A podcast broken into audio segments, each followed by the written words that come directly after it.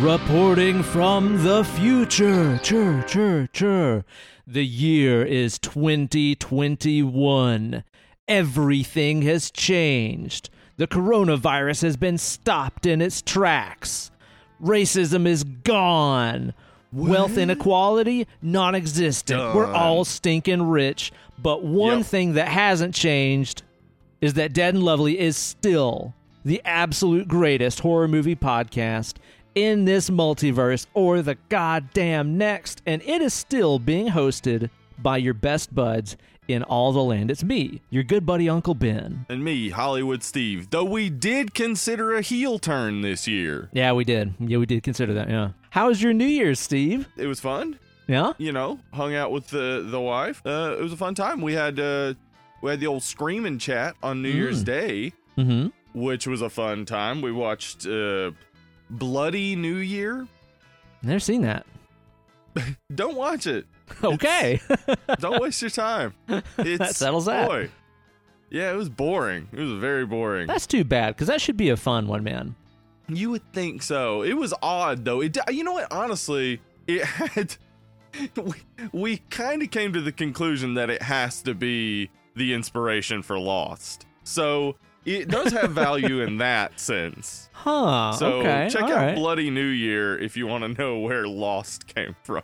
Okay, that is a connection I did not expect you to make. Uh, I look forward to finding out about that one. Yeah. we we did nothing, man. We uh, basically just stayed home, and Kate actually had a ripping migraine that day. Oh, that sucks. Yeah, so she was kind of down for the count most of the day. She uh, managed to creep out of the bedroom there in time to sip some champagne at midnight while we watched today's movie of choice, Arachnophobia, which we'll get to after we catch up and chit chat and all that kind of stuff. If you're too cool for school and want to get straight to the movie review, there's a timestamp for you, Busta. It's in the podcast description. Yeah, we don't want you to hang out with us But anyway. enjoy the rest of the episode. if you want to be my lover, you got to get with my friends. Okay? That's true.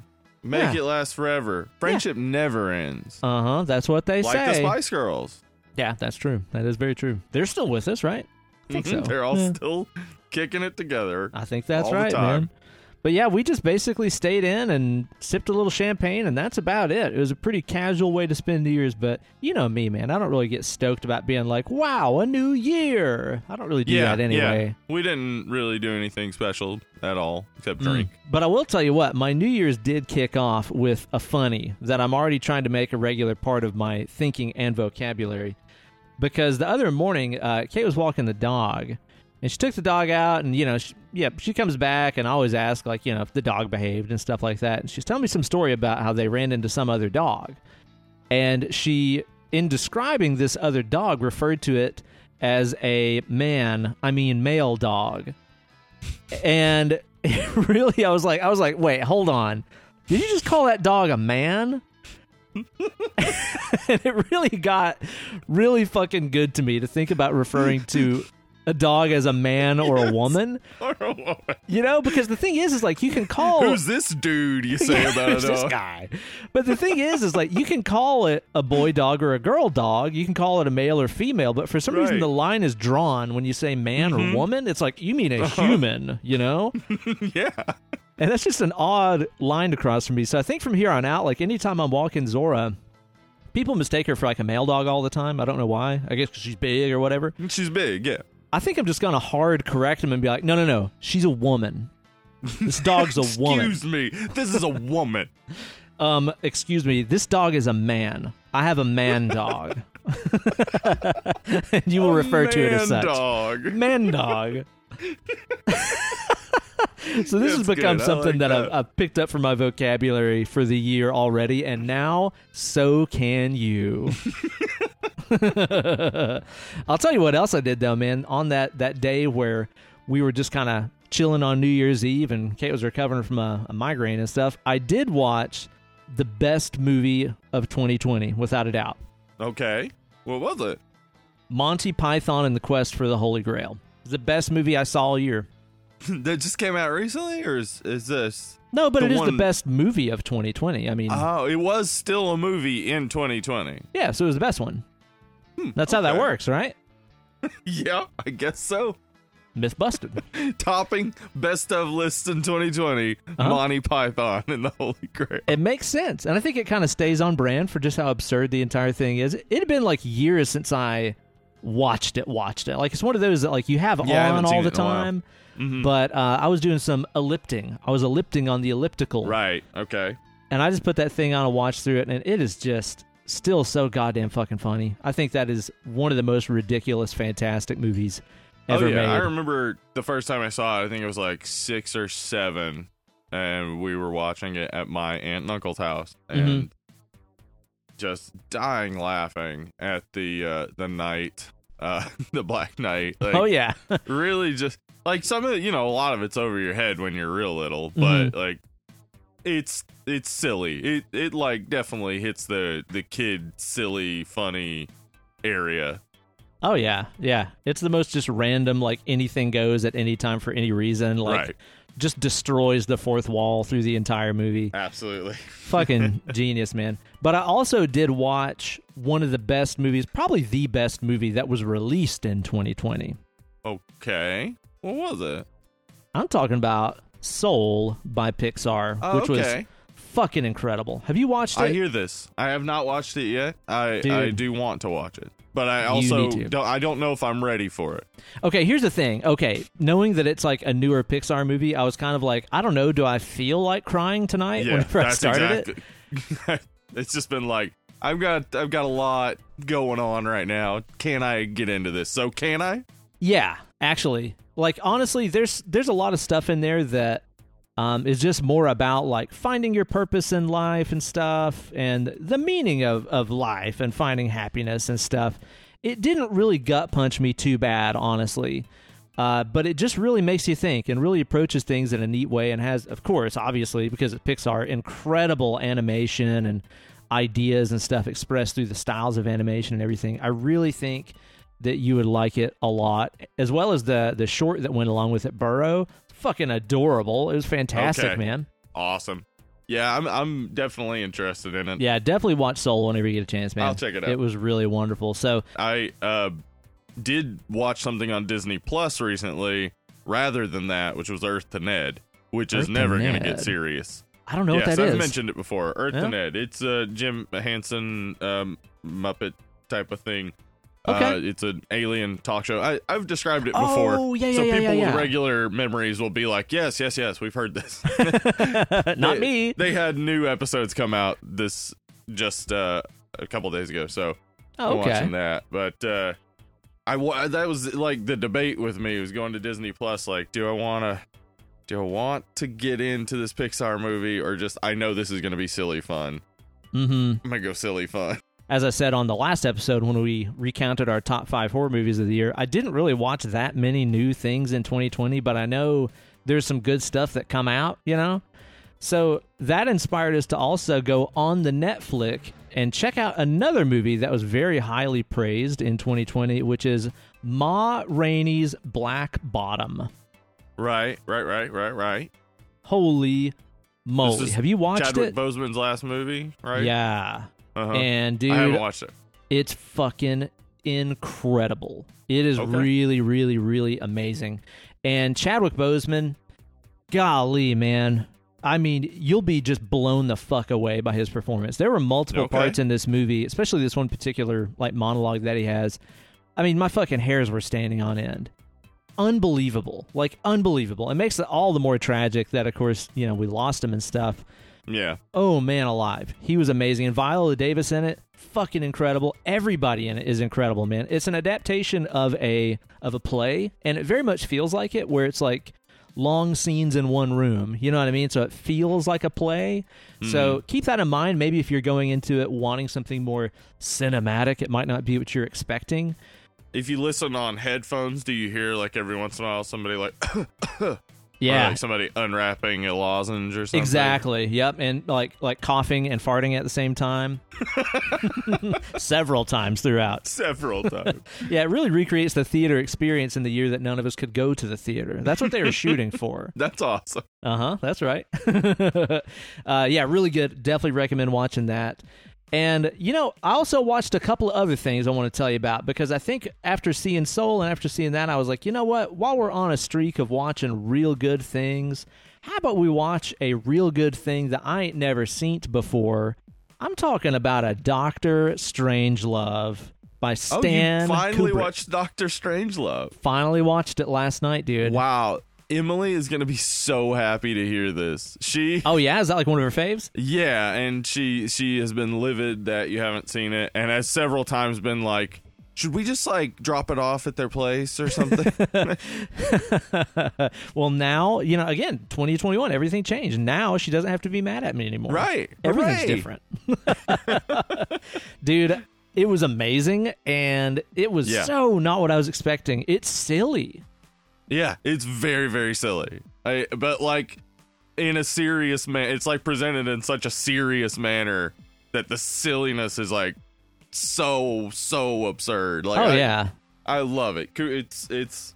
I mean, it's hard to say it's one of Kubrick's best because that's They're all true the of best. So many, yeah. well, they're not all, but they're.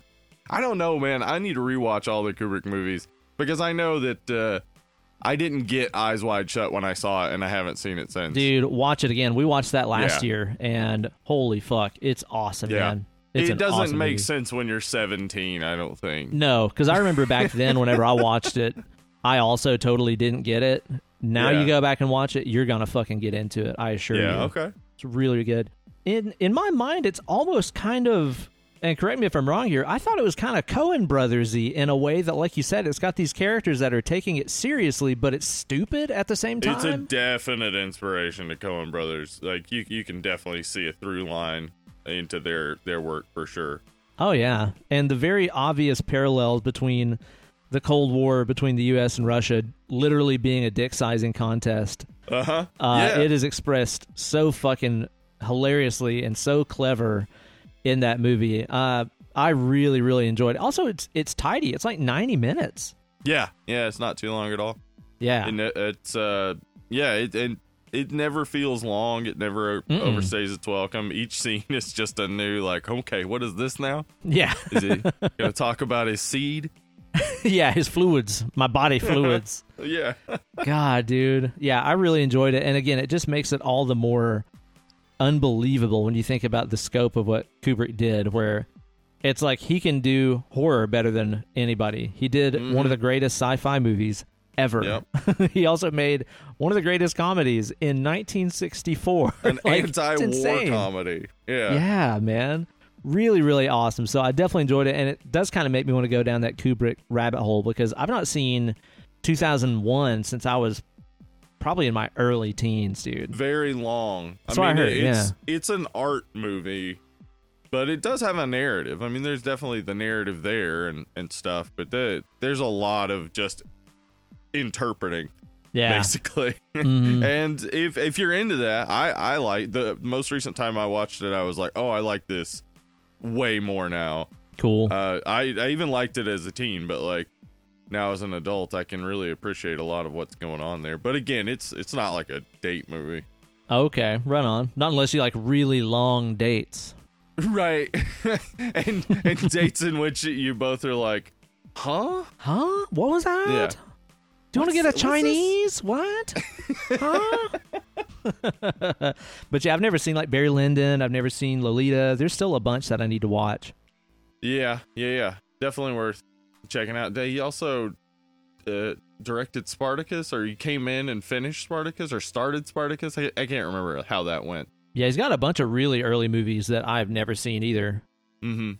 So more stuff to check out and continue my cinematic education. Also, the other thing that we watched this week that was uh, hilarious and fantastic, and definitely sort of, you know, maybe take some of the some of the stinger out of 2020 that I thought was very funny and very well put together and very fairly bashed everybody from all different aspects. is that Death to 2020 on Netflix? Have you watched this? No, I, I, I You need to watch it. You need to Gotta watch, watch it. it. Yeah. Okay.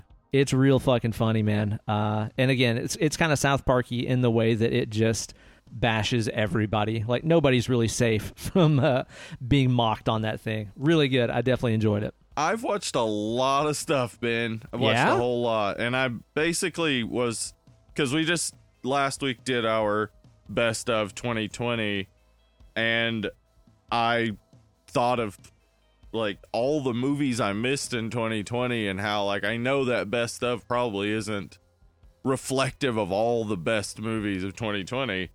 So I tried to watch some more movies from last year. All right. Um I watched Blood Quantum. I don't know that one. What is that?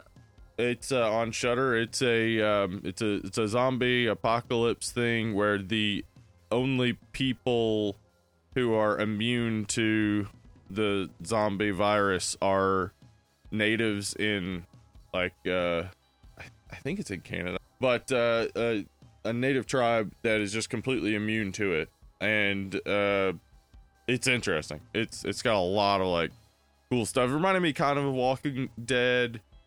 Um I don't I it has like both elements of like just a zombie outbreak movie where like the movie is the zombie outbreak happening. Mm-hmm. Like that's like the first half of it, but then the second half of it is like cut to later where now it's a, a full blown apocalypse. Oh shit. So yeah, so it gives you like both elements of that. So that, that's interesting, and it- it's it's got some cool stuff and some really good imagery. Nice. I also watched Spiral, which Spiral. is on Shudder as well. It is um about a gay couple in 1984 that move into a town, and there is some uh, uh Fuckery. A dark past and some fuckery and uh, some things get revealed, etc. Blah blah blah. It's got some really dark imagery. Uh, worth a watch. Huh. Okay. So sounds like it's one of those ones you can't really tell me too much about, huh? Yeah, that's a. I I don't want to say too much. It is. Uh, worth a watch. I mean, I, Okay. I'm not saying it's the best movie ever. I I had some quibbles with some of the writing at times, but um, mostly solid, interesting movie. Okay. Oh, okay. I'll check that out. I also watched La Llorona. Not La la la the- la, Llorona. Do do da da da. No, no, no. Right? That one? Yeah. Not the Curse of La Llorona, which came out in like 2017 or whatever, which uh, I hear is not good. I heard that was haven't seen it. awful. Yeah. Uh, this is uh, also on Shudder. It's basically like blends Central American politics and war crimes and the La Llorona mythology. So it's kind of like Spanglish. in a way uh, no I, but it's it's um not for the faint of heart and probably Yeah? not for people who don't want to think about the atrocities in the world Oh shit. it's it's it's good uh i also watched extraordinary Extraordinary. extraordinary it's a, a horror comedy had will forte um funny enjoyable I like that guy. it- Yeah. yeah it's uh it reminded me a bit of oh shit what's that nick frost show that i just watched with the ghost hunting uh truth seekers that was There it is. That's the one. yeah. Truth Seekers, which is great. Go watch it. Anyway, uh, there were some similarities I could see. Uh, both are funny. Truth Seekers is funnier, but it's a show. Uh, I also watched Spree, which has Steve from Stranger Things in it, and uh, watch it. Yeah. Spree. It all plays out basically on like Facebook Live Hmm. and stuff, and it is um, boy, you you do not expect it to happen and go the way it goes. Really? Okay. That sounds pretty awesome. It, I I think it's got some similar sort of messaging as like Cam does. Okay. Yeah. Love that movie. Uh, uh, I don't know. It, I don't know what to say. I don't want to ruin anything. Definitely check it out. Hmm. How does it compare to popular 90s gas station candy sprees? How does it stack up to that? Less sweet, more sweet? Far less disappointing. Yeah, you always get sprees and you're like, it's just sugar. Yeah, they're like candy coated sugar discs. Yeah, that's it, man. It's like a puck. It was get it out of here. I'd always get them, and then I'd be real, real disappointed and just wish I'd have got Shock Tarts instead. Exactly. Everybody should just get shock tarts instead. Do those exist anymore? Because those were awesome. I would totally eat those until I got like fucking. There were so many sour my tongue. candies when we were kids that I don't know if they still do exist. Like, do you remember dinosaur eggs? Oh yeah, dude. Fuck yeah. Oh, those are awesome, man. They were all just this, uh, variations of the same thing, candy coating with like citric acid in it. Oh yeah, but it never quit being fun. Never quit being fun, not once. There's one other movie though that I want to talk about, and I want to talk about it a bit more in depth than the others because I know you've seen it. Frozen from 2010. Let it go. Let, Let it, it go. That's the one, right? Ba, ba, ba, da. Cold never bothered me anyway. uh, but not that one. Not The that one one. that okay. came out a few years before that, uh, uh, directed by Adam Green, I believe, uh, about uh, three people who get stuck on a ski lift. Yeah, that one that sucks really bad. I, I, I mean, I wanna, I because I know that is your opinion of it, and I also have huge problems with it. But I want to know. I need, I need to get into your psychology here before we start. D- is there anything redeeming about it for you? It's been years since I watched it, so I, I can't say with a fresh enough mind to say if there was stuff about it that I enjoyed.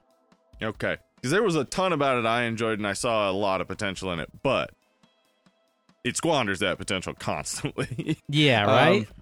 yeah. Okay. So, spoilers for a 10 year old movie. Look out. One of my main problems is the element of the wolves. Okay. Uh, wolves don't act like that. No. Wolves uh, stay away from areas where people are regularly, like a ski lift. yeah, typically they do. wolves don't see people dangling up above them and go, ah, a meal. Because wolves look for a simple meal. They're not going to, like, oh, well, eventually that'll fall down. Yeah. Yeah, this was like a hard mode meal. I'm going to go for that. Right. Um, I, I, I get that they had to make bad choices for it to be a movie, but they just made so many choices where it was like, this, who would be this dumb? I didn't have a problem with the characters specifically. I think the characters were written pretty well, like a, like you know, dumb twenty year olds, which is what they were supposed to be, right? Like hmm. they're they're dumb twenty year olds, but then like they're.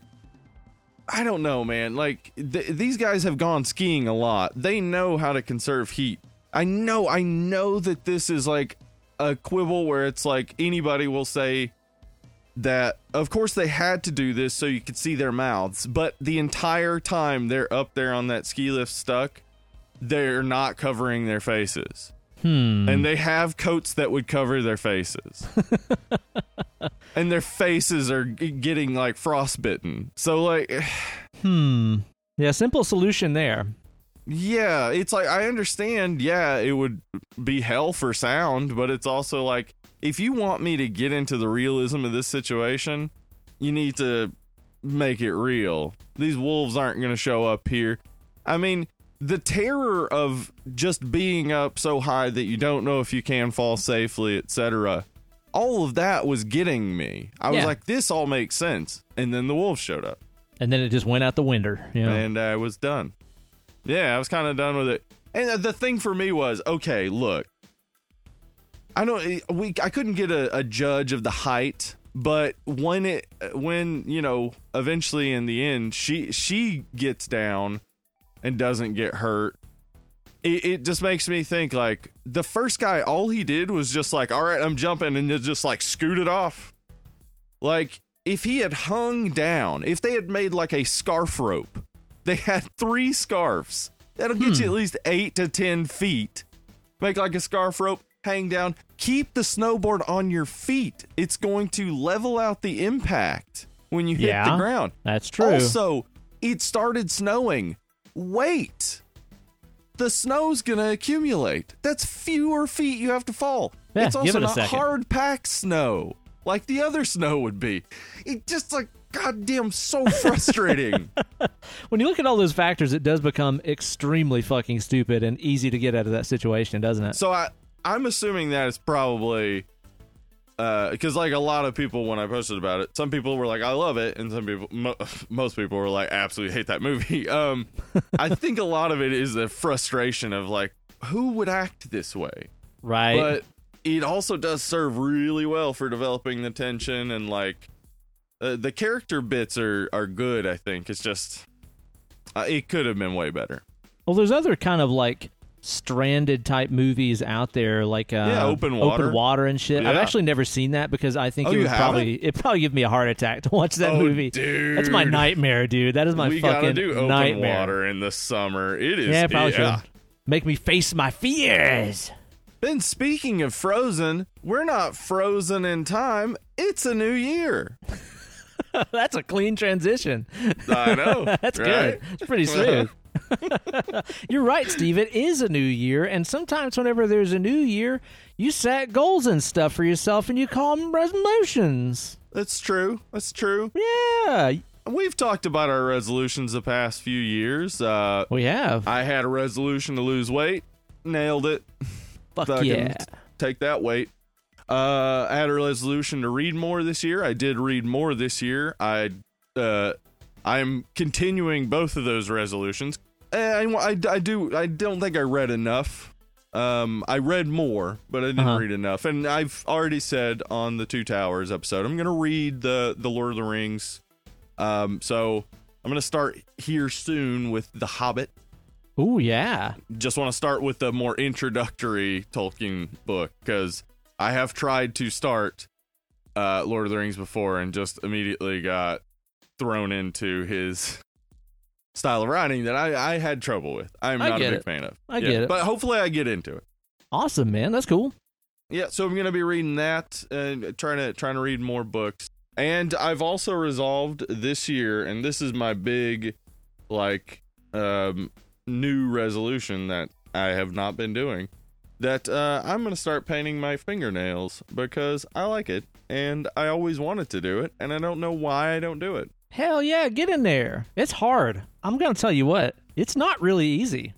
No, the I cannot do uh, my right hand with my left hand. Yeah, that's when it gets real, real tricky right there. I've had plenty of practice with my skank banging and stuff, and uh, yeah, it's it's definitely harder than you think it would be. So Yeah, I used to do it in high school, and then uh, in my my first year at college, and I became Mormon, and I think I kind of internalized that must appear normal thing. mm-hmm, yeah, Uh, and you know, I've been working against it, and I finally had this realization because my wife uh, and I, when we get drunk, sometimes uh, she'll paint my toenails, and I realized like, well, I like this, Yeah. and I want to do it, so like, fucking do it. hell yeah, go for it. Get in there. Put that hard candy on there. Hell yeah! what are you what do you resolved to do this year, Ben? Well, I'll tell you what, Steve. I share a few with you there, um, especially like getting into reading books more often. I used to be quite the reader back in my Yeah, me day, too. and I think that like, you know, nowadays when we all have social media and shit on our phones and all that jazz, you sit down, you're having lunch or whatever, the phone comes out. Whereas it used to be, I'll read a book. Um, and especially here the past couple weeks, man, I think just because you know the coronavirus situation is getting so bad, and our home of Knoxville, Tennessee, is literally the worst place on earth. Although I think Arizona just passed us up, not because we got better, because they got worse. They got worse. Yeah, yeah. but I've kind of been I've kind of been getting in my feelings and getting in my own head a little bit about all that stuff, and a lot of it is because, you know, it's like okay, especially. I go to the bathroom, I'm doing my paperwork, and I'm scrolling through and I'm seeing my Facebook feed full of people that are still just like, I can prove to you wearing a mask don't work. Here, let me smoke a cigarette and blow the smoke through my mask. See, it don't work. And it's like, holy fuck. Like, stuff like that that I see day in and day out, I think just doesn't help me in any way. It doesn't raise my level of hope in humanity. It doesn't make me any less cool or less nervous about anything. So I'm just like, you know what I'm going to do? Uh, I'm going to start fucking keeping books in the bathroom again. And I know that's just, just like Instead of a- going to the phone, a lame thing. Yeah, exactly, dude. It's such a lame thing to be like, I'm going to try putting a book in the bathroom. But no, seriously, if you go in there and you read a book instead of just doom scrolling on your fucking phone, I've been doing it this week and I've really, really enjoyed it. And I'm also getting some reading and stuff done too. So that's, That's definitely how a I big read one. all of John Hodgman's books. Yeah, the they're toilet. perfect for that, dude. Yeah, like there there are books specifically designed for that type of reading, for just Yep. picking up for a few minutes and reading, and definitely worth reading too. So, yeah, that's a good call. I like that. You know, so yeah, I'm trying to put the phone down. I'm in the bathroom. Plus, you don't be handling your phone in no bathroom. Man, nasty. That's true. That's They're true. They got the nasty. poopy. They got the poopies in there. Mm-hmm. That's right. I mean, that's what I'm doing in there. So Mhm, I'm putting it there. It's. I mean, it doesn't come with the bathroom. You got to Uh-uh. provide it yourself. That's right. That's right. So that's one. The fitness thing, I'm definitely with you right there. Um, I'm proud of myself because through the year of 2020, you know, at the start of the year, that was one of my resolutions is like, I want to get in shape. I've talked about trying to lose some weight and stuff for a while and just get a little bit more trim and all that jazz. 2020 was actually the most active I've ever been in my entire life. And I think that Oh it's wow. pretty Okay. stupid that it took me, you know, at that point, 35 years to actually make a habit of of exercising. Now, the past couple of years before that, you know, when we lived out in the country, there was a school with like a track, and I'd go out there and I'd like run the track and stuff, but only kind of like when the weather was nice. So I'd probably do that maybe four or five months out of the year, every couple days, and just go out and jog a little bit. And that's the extent of my physical exercise for the past few years. And before that, literally nothing. Like I probably spent Yeah. the first 30 years of my life literally never exercising ever. And so last year I kind of made it a point to be like I'm going to, you know, just try to exercise a little bit. Started going to the gym. Of course, pandemic happened, so I started working out at yeah, home and. I actually stuck with it the entire year, which for me is a big deal. Uh, You know, for somebody that's literally never done it or played sports or anything physical, that's a big deal. And Yeah, it's is, become yeah. a regular part of my routine and it's become something that I even look forward to because the feeling of being kind of wore out after a workout, I think is nice. You feel like you've It is. accomplished something. Mm-hmm. And plus, you know, I kind of want to live a lot longer than the rest of my family. We people tend to die real fucking young because we don't I, take care of ourselves at all. similar motivation for me too. Yeah. Yeah, yeah. I mean, but- my family doesn't die early, but they're just unhealthy in their later years, right. and it looks terrible watching it happen for a decade of just like, oh, it's ten years of pain. Uh, I don't want that. No. I don't want that. But you know what? For a lot of people, getting into fitness and fitting that into their routine and all that can be really tough. We're all busy. We got a lot of stuff to do, which is why I've developed a new workout system, Steve. This is trademark Dead and Lovely stuff. Hope you're ready for this. Let's it's called the sleep plank. the sleep plank, Okay. Steve. This this replaces old traditional methods of Right. lay down sleep and replaces it with whenever you crawl into bed, you don't just lay down on your back like a caveman. You get in plank position and do your sleeping that way. You get a solid eight hours of planking in. You wake up feeling fucking shredded, and all the work's already done for you. Sleep plank. Now, I do not recommend this, Don't tell me how to live my life. but I do like this idea that somehow you could put yourself in a Uh-huh. exercise position Yep. and throughout the night. like, Sleep like a baby too. Because you're getting all, all Yeah, that like workout, you burn all those calories. Uh huh. Yeah, I'm like a, like a baby with fucking six pack abs. I'm telling you, if you're doing a plank and it's comfortable, you're doing a plank wrong. Ooh, they should not be fun, and they're not No. at all. You should be engaging all them core muscles. That that glute, them glute muscles. I'm telling you, uh, as much exercise as I've done in the past couple years, uh, I have recently started focusing on my posture and my, like my glutes and stuff like that, and doing specific glute exercises. You find out if you sit a lot. Your glutes are weak as shit. They're Steve, so this is- weak. This is gonna come as a surprise to nobody, but I've been focusing on your glutes for years now. Hey, all right. No, you you are right though. I mean, considering that I live my life as a musician and music educator Mhm. and YouTuber and stuff like that, I sit on my butt parts Yeah, all the me too. time. And dude, that's one of those things that has been really shocking to me is like any workouts and stuff that I do now that do involve some like glute work. Holy Yeah. cow. Like I It's literally feel like fucking Chuck core. Norris Yeah. has karate kicked my ass Yeah. cheeks. It hurts, man. So yeah, you're exactly right. Get them We're hip all out here flexors with these weak asses. Yeah, the hip flexors, man, those get tight from sitting down. You got to open those up. Ah, I just finished physical therapy for uh for my posture, and it, it was great and i still have a ton of work to do but uh doing those exercises it was like because I, I i feel like after last year i i the same as you actually uh, continued my exercise program at home and like really went at it and stuck to it and actually feel like i'm stronger than i, I ever was before Totally. um going into the physical therapist he's having me do exercises on the muscles that are the problem and you feel like just so weak it's Mm. like a two you're doing these things with like a two pound weight and you're on like five and you're like what why what is this Damn, Oh. dude. man so yeah work those work those weak ass muscles I've never been to physical therapy before, but I hope and I assume that the entire time they're playing "Let's Get Physical" by Olivia Newton-John. The entire time yeah yeah yeah and they Okay. ha- they just have people doing aerobics just to add ambiance Oh yeah, exactly. It gets you Yeah. motivated and inspired to indeed get physical. Yeah, so I'm gonna keep up my fitness and stuff, man. I, I just want to be able to, you know, be in better shape, feel better about myself, and keep myself Same. alive. Honestly, like I don't want to get jacked. I just want to live to see 70, maybe, which is Mm, something I kinda a lot of my family doesn't do. But 70 sounds good. Yeah, that sounds all right, man.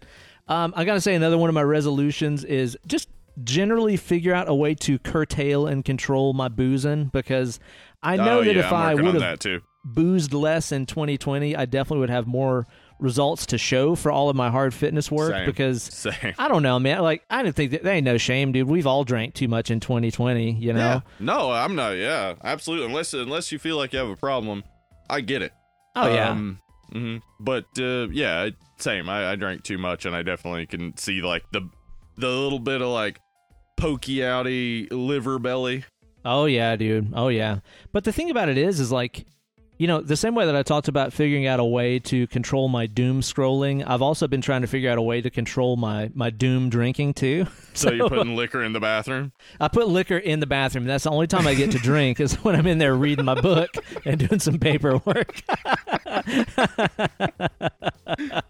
oh man. So like for myself, a couple months ago, well, maybe about a month or so ago, I started keeping a liquor log where like I just have a little tiny notebook that I write down everything that I drink in. Cuz initially I was kind of writing down like everything that I was eating and drinking in a day and I was figuring out I was like, well, the food stuff is all pretty conservative. I don't really eat that much and I eat pretty healthy. But then I was like, okay, so the extra calories are definitely coming from some fucking booze here. So let's just start logging the booze. So I religiously write down everything that I drink. And uh, over the past few weeks, I was kind of looking over my log, and it's just like, man, it's really easy, especially when you work from home and you can't go anywhere and all that stuff, like we have been all year, to be like, well, I had a glass of glass of beer with lunch, and then I had a whiskey while I was cooking, and then I had a beer with dinner, and then I had two whiskeys after that before bed, and you're like, holy shit, that's like a thousand calories. Yeah, yeah. It's a lot when you start adding it up, especially beer. Yeah. Um, you're Oh, just yeah. not getting around the calories with beer. No, uh-uh. So what I've kind of figured out is working for me so far. And again, I've only done it just a couple days so far, but it seems to be kind of scratching the itch. You, you got to figure out the way your brain works and how you can trick it into doing what you want to.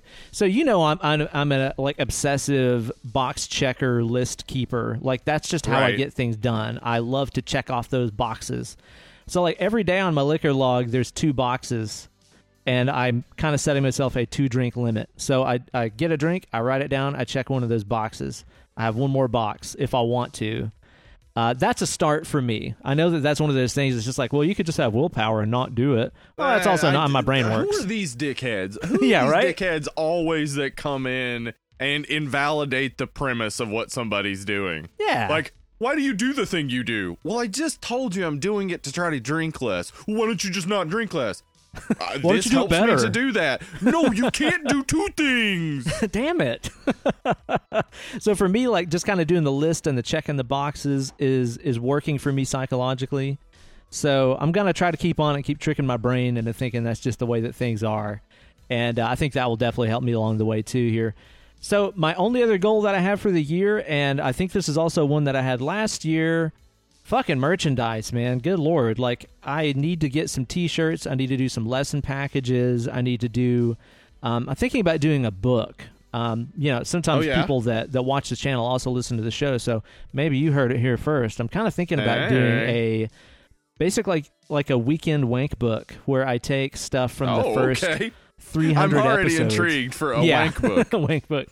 Uh, you know, I take stuff from the first like 300 episodes because I'm almost at 300 episodes of Weekend Wank Shop now, and you know, tab them out, expand on the ideas some more. Obviously, I can't do licensed stuff, so there's not going to be Guns N' Roses lessons in there or anything like that. But all the original licks and stuff like that, and exercises I come up with for people that I put on Weekend Wank Shop. I'd like to do a book that compiles all those together as well as adds to them. So that's something that's a bit of a goal for myself this year as well because I feel like that's just that's just money waiting to be made. That's a and more stuff I can solid goal. Yeah, that's like definitely something I think that people would want.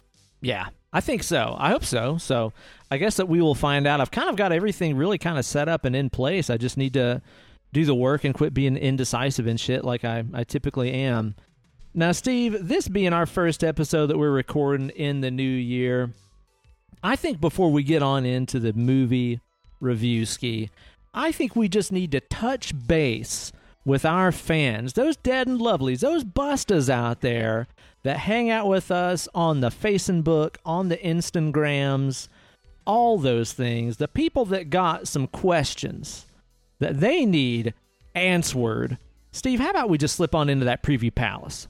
Welcome to the Preview Palace. Mm-hmm, that's right. While we're in here, I want to A the F out of these cues. Let's a that f out of these cues. I think that we're gonna. I I've got some great uh, questions here from Instagram and Facebook, All right. and I I want to start with perhaps the the most controversial one. Uh oh, hot take. This is from Kalani Warpole. Kalani, what up? I don't hear shit talk about Delilah anymore. oh, fucking Delilah. Did you squash your beef? Dude, I just think she's so much more below us. I don't even feel like acknowledging yeah, her like anymore. yeah, that's it. It's like who D- Delilah who? Yeah, exactly. What? Uh, she's kind of been off my radar because I just don't give a fuck about that Yeah, Delilah. yeah. Who is she anyway? Delilah. Yeah. Ugh. If she was a, a force to be reckoned with, though, anymore, I mean, you know, if we didn't fully vanquish her with our first verbal thrashings we gave her, I'd still be talking shit. But she's done. She's a has been. She's done. Yeah. She's done. It's over, Delilah. Uh-huh. Gosh, just move on. so this is a little more uh, of a of a, a serious question. Is there any movie you'd like to revisit and do a new episode? This is from Brandon Wood. oh, like ones that we did early on on the show or something like that. Yeah, yeah. Actually, yeah, I would, I'm going to say that there's several because you know the really early episodes of the show we kind of did what a lot of other horror movie shows do and kind of walk through the through movie. the movie. Yeah, and I like that on some shows. I think some shows do it really, really well. yeah. But there's a handful of them that like I would like to do more in the style that we do now because especially you know starting the show we did a couple of heavy hitters pretty early on like even yes, we did. Um, like Halloween and stuff like that. We did some of those pretty early and kind of walked through them. And honestly, I would like to do some of those again and yeah, do them just more observational like we do now. And especially like um, like the Pumpkinhead episode. I think it was like our second or third episode. The audio on it was kind of fucked. So I wouldn't mind redoing that for a couple reasons. Yeah, there are a few few where the audio isn't isn't so great because of uh, we just didn't have the setup figured out yet. We were just babes in the woods, We were, yeah, we were just babes in the woods. Casting by candlelight. the ones that I immediately thought of uh, were things like In the Mouth of Madness. Ugh, I've been wanting to rewatch that lately, dude. I don't think it was a bad episode. I just think um, I'd like to do it again. Like, yeah, I think totally, that- right? I think I'd kind of like to do um, uh, uh, the the thing, Prince of Darkness, and and In the Mouth of Madness as a single episode. Talk about the That'd be uh, fun. Carpenter's Apocalypse trilogy, hmm, uh, since we've done all three of them. right. I don't know. The Witch is one of our better episodes, and I'd still like to take another run at it. Right? Like I feel the same way. Like even even like Phenomena, like I feel like that's such a fucking crazy, stupid, weird movie that yeah, I think we would attack it very differently now than we did then. absolutely. Yeah, yeah. So I, I yeah, I think a, a lot of our early episodes where we just hadn't figured out exactly what we were doing, Yeah. I'd like to redo, but I don't even think they're necessarily bad. It's just they're not they're not on the same level as as more recent episodes. Well, you know, maybe the question we should be asking is like, maybe we should be asking the people that listen to the show, what episodes would you guys like us to redo? You know?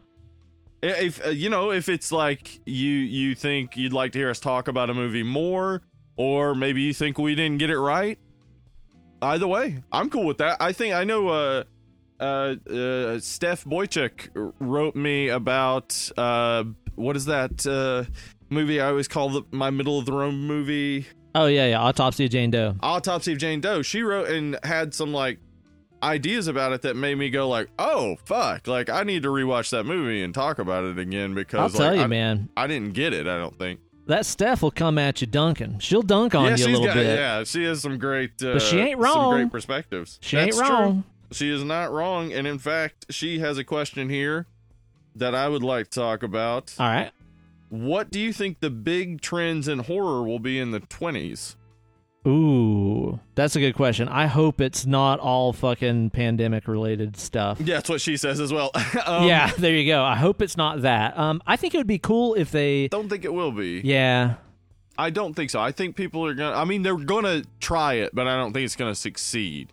People are just Mhm. gonna be tired of it. We don't want to see it. no, yeah, and that's the thing, right? Is like after coming out of this stuff, it's like we don't need reminders of what just happened. Like this should be it should be like the Roaring Twenties, where it's like whatever, fuck it, let's just party and drink beer and gin out of a bathtub, right? Exactly. Leave leave the uh, like pandemic movies for a decade from now when the Yeah. kids who had to go through this get to give their perspective. mm-hmm. That's exactly what we want to see. I I think uh, I've talked about it a little bit. I think we're gonna see more absurd horror, um, and may, maybe even getting back to things like body horror and stuff, where we can kind of control the horror. Like body horror is one of those things where, um, you know.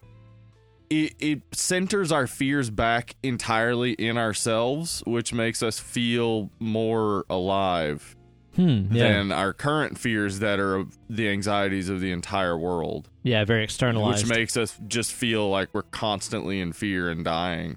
mm-hmm. Yeah. So I think some of that'll come back, and and more horror comedy. I think we saw a, a good number of horror comedies come out last year, and probably we'll see more. Yeah, could be, man. I think that one way you could draw some inspiration from the events that we've all been going through for the past year, um, while not just making it a pandemic type movie, is to have more stuff that deals with loneliness and isolation. Whether that Yeah, be something like we will see more of that. 28 Days probably. Later style or like The Witch style, like where things are just very Yeah. isolated. Because I know that that's a feeling that I think all of us have now. Is it's like, oh, we're isolated.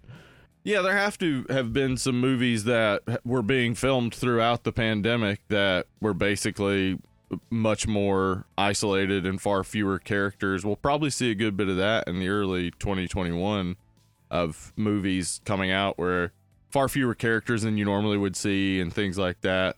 Kind of feeling sparse. A lot of things where they go to big crowded areas. I think you're going to see a lot more of that. I Hmm, don't okay. know I don't know specifically. It'll it'll have to be after the pandemic when the, when they start shooting it, but I think you'll see a lot more of these like crowded shots, uh, and it'll be to kind of work on that anxiety. Yeah, because that's the thing is like after everything is able to return to normal again, it's like it's gonna be. I let's be honest, we're all gonna have some sort of level of, of PTSD about being around big crowds of people and stuff like that. So Absolutely. yeah, you're right. If that kind of thing made its way into horror, it could be very, very unsettling after these events for sure. And I can also see zombie movies making a little bit of a comeback, though. I think the horror of uh, the zombie. I don't know. It would be contagion zombies most likely, and it, it would probably the, you know, probably just not be zombies the way we currently see them. It would be more playing on the fact of like anti-maskers and uh you know people who just deny science that would be what they were trying to reflect so Mm, yeah. but those people are uh scary so i would think they would be fast plague zombies probably these are all my predictions i don't know the the 2020s i think we're gonna have some some good horror come out of it though like a lot to to really work with which is I'm sad but so. also also cool for horror. Yeah, I think so, man. I mean, you know, after the Black Plague and stuff, we got the Renaissance. There's always like a period of very high inspiration and high art and music and everything after very shitty times globally. So hopefully we see some good work come out of this. I think we also might see a lot more um, anti-capitalism movies.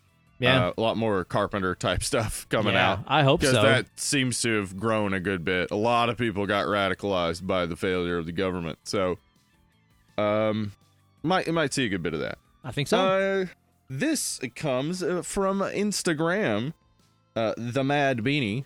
What's a movie you wish you could erase from your brain so you could experience it again for the first time? Ooh, that's a good question. And what's a movie you wish you could erase from your brain because it's so bad you don't want to remember it? So the absolute first thing that comes to mind when you say movie I wish I could erase from my brain for any reason to be irreversible. I still wish I never would have seen Oh that. Oh yeah, Uh, yeah. I just I do wish I could delete that. Like if I could Eternal Sunshine that movie away and then also have enough of a memory to go, "Oh, that's that movie you should never watch again." Because right. it would be a real bummer if you erase it from your memory and then because you didn't remember it, you just watched it again. Damn it. So I would have to remember enough. I'd have to like uh like make a note on my hand every day. Don't watch Irreversible. It'd be like uh but you know it fuck, would like tempt you eventually. Yeah. You'd be like, Why wait, not?" why though? I would say other movies that I wish I could watch again for the first time. Um, The Shining. Like I really do wish I could yeah. relive the magic of Relive seeing that, that for the first time. Yeah, Yeah. Of, of seeing a movie that felt like it was reading my brain in terms of how much it was freaking me out. Pulp Fiction is definitely one too. I wish I could just see that with fresh eyes again because I still adore that movie. I really wish I could see Texas Chainsaw Massacre for the first time as an adult. Yeah, totally. I think um, I didn't get the sheer terror of so much of it as a kid. I understood it to be very scary, but like it just it's much scarier when you get the full ramifications of everything that's happening and it would be it'd be crazy to experience that for the first time. No doubt. As far as wanting to fully forget a movie, man, I don't know if I I have one in particular. I tend to avoid those movies, like anything like uh the what is that the Serbian film Yeah, yeah. or Uh, Irreversible stuff like that. I just I I. If if people tell me uh, it's super disturbing and I don't ever want to see it again, it's like, well, I don't want to see it the first time. Uh, Maybe I just sidestep that one. I don't know. Yeah, yeah. I don't feel like I'm missing anything there. No. Uh. uh Uh, though, I, I guess it would be nice to uh eliminate the Jaws sequels from my brain. Oh yeah. Yeah, to just not know they exist. If if I only thought Jaws was just this singular Spielberg movie, it would be like, wow, that is just amazing. But I often, when I think of Jaws, think of that terrible 3D shark in Part Three just floating, and it looks. Have you seen Part Three? I've never seen any of the sequels. Oh, wow. I know. Well, Maybe you bad. should just leave it We'll way. have to do them. that way I can So wallow in you- misery with you. yeah, so you can. They're not. I mean, they're not so horrendous. It's just that I think that Jaws was such a perfect like standalone movie that if they had never made a sequel, it would have been better. See, it's funny though because there's other movies where I'm like thinking to myself, what would it be like to rewatch the Lord of the Rings trilogy for the first time right now? And I don't know if it would make it better because as we talked about in our recent Two Towers review, like some of those special effects are aging a little bit and I feel like if I watch that for the first time now, it might be all that I see. So it might actually not make it as good. Right. Yeah. Hmm. Yeah, that's a that's a tough one. The only things that I would want to change would be having seen horrendously terrible things as a child uh, uh, and wanting to see them first time as an adult because the experience would be more intense. Not because I think I shouldn't have seen them as a child, but because I think it would be a cooler experience. Yeah, it's like how I wish I could see Side Boob again for the first time. Oh man, right? It's Yeah. like what? That's not the Every front of it. side boob is just like the first time though, so still works. Feels Magic. like the first time. side boob. Yeah. Um So the horror horde asks, "Will we see more Dead and Lovely YouTube videos? I really loved the Halloween treats tasting video. Oh, thank you. Thank you very much for one. I I sure fucking hope so because that was one of those things that we really were like super excited to do, and then I moved to the same fucking town that you live in, and it was like cool. After We're the holidays and stuff, we can get this Yep. done. Yeah, and then it's like, and pandemic. Can't even be in the same room together. Yep, I hope so. It'd be really fun to. It would be really fun too. Yeah, we uh, got a lot of cool stuff we could do. Um, I'm a I'm a fucking jerk to work with, and I, I hope that I can do better whenever we do. yeah, it's real hard. The, the only editing is us uh, figuring out what we were doing. yeah, That's sometimes. usually it. Wait, what were we doing? huh? Yeah. so It's yeah, not, I, I it's hope not so. too hard. And you know, we were just saying the other day too, dude. It's like I, I can't wait till the day that we can fucking do this show in person Yeah. again. I miss it. You know, it's like this is this is fine. I'm glad that we can still do things this way, but it's not the same, man. It's not the No, same. No, it's not. Mm-mm. It's not. All right.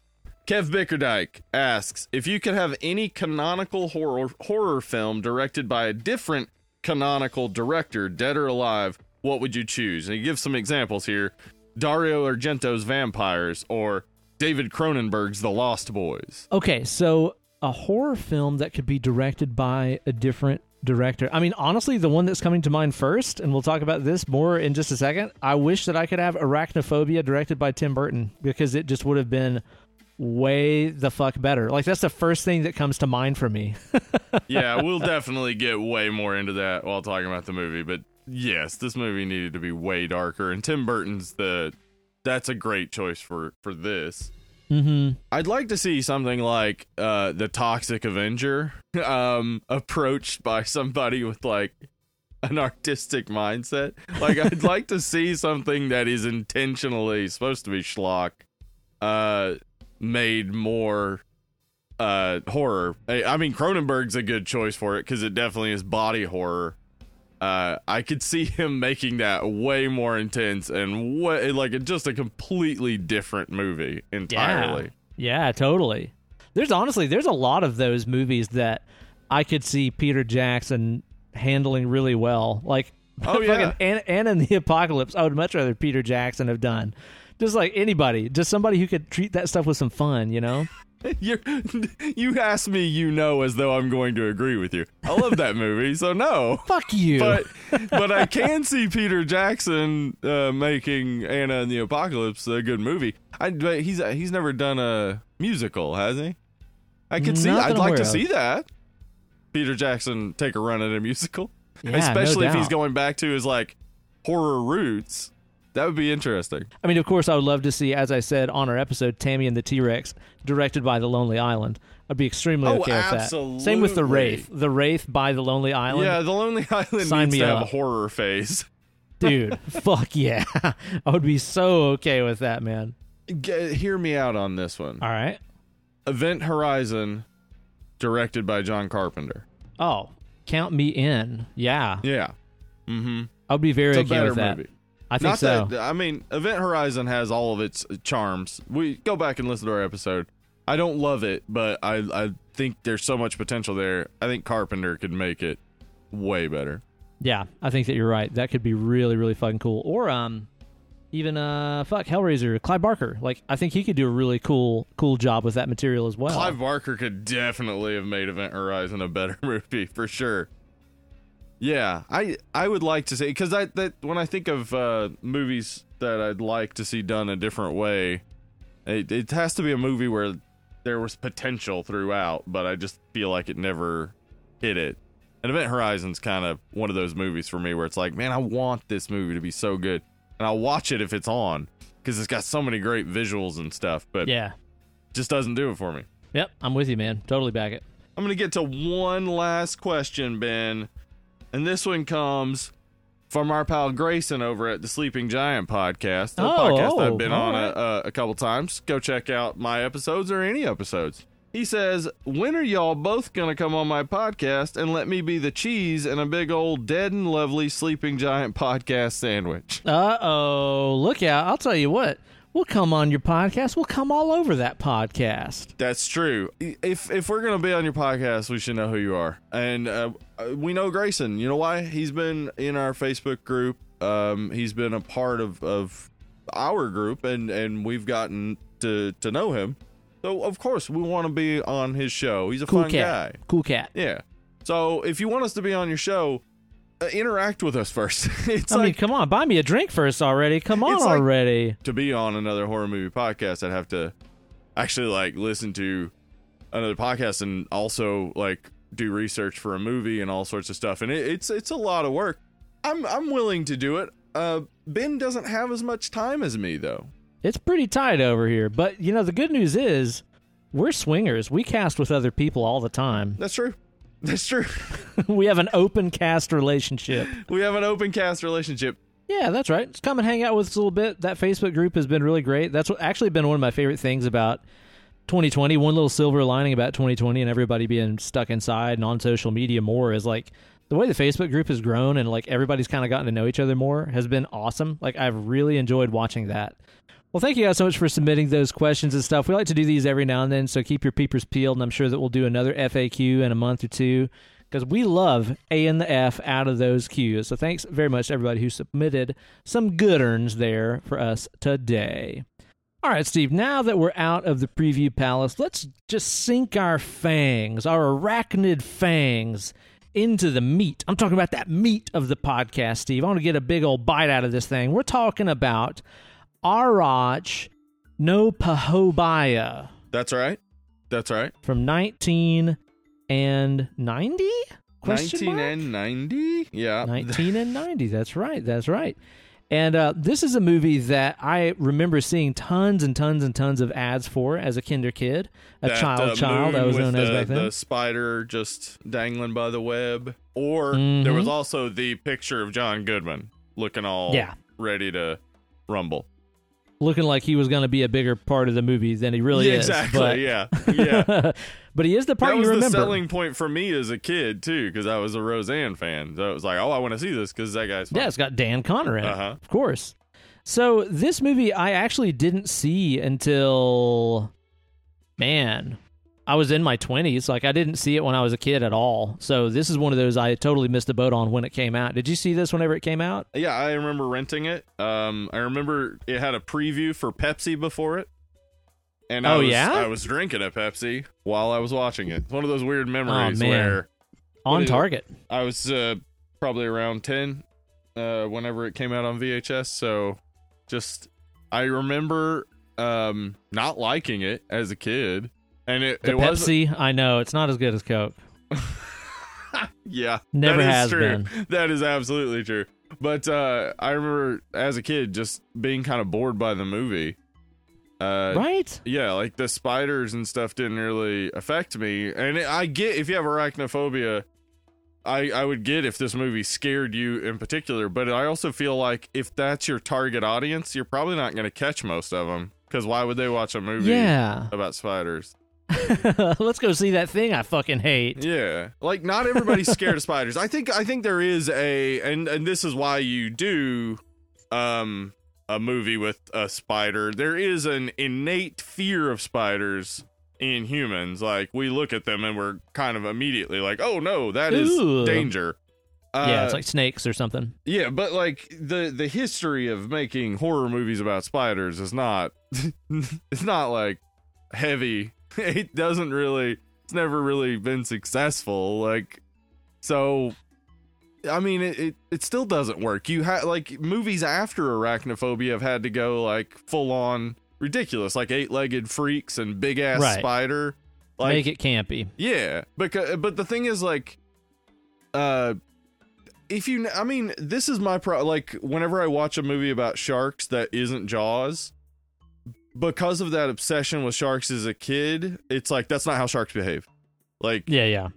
I know enough about spiders to know that like they can't get beyond a certain size, and the bigger they get, the more fragile they are. Yeah, Like- because that exoskeleton's got some Yeah. weight to it. Yeah, it's like it's heavy and chitinous and pretty uh, fragile uh, if it, it's got a lot of weight against it. This is why Mhm. they crush so easily. Um, right. So th- those big spider things have to be campy. And then these spider things, I think you need to work more on like stealth, and they do that, but then that's boring. Yeah, it's true. It's true. I mean, So it's, It's hard like to make said, a good spider horror movie, I'm saying. it's one of those things that is innately relatable to everybody, whether you are an arachnophobic or not. Like, Yeah.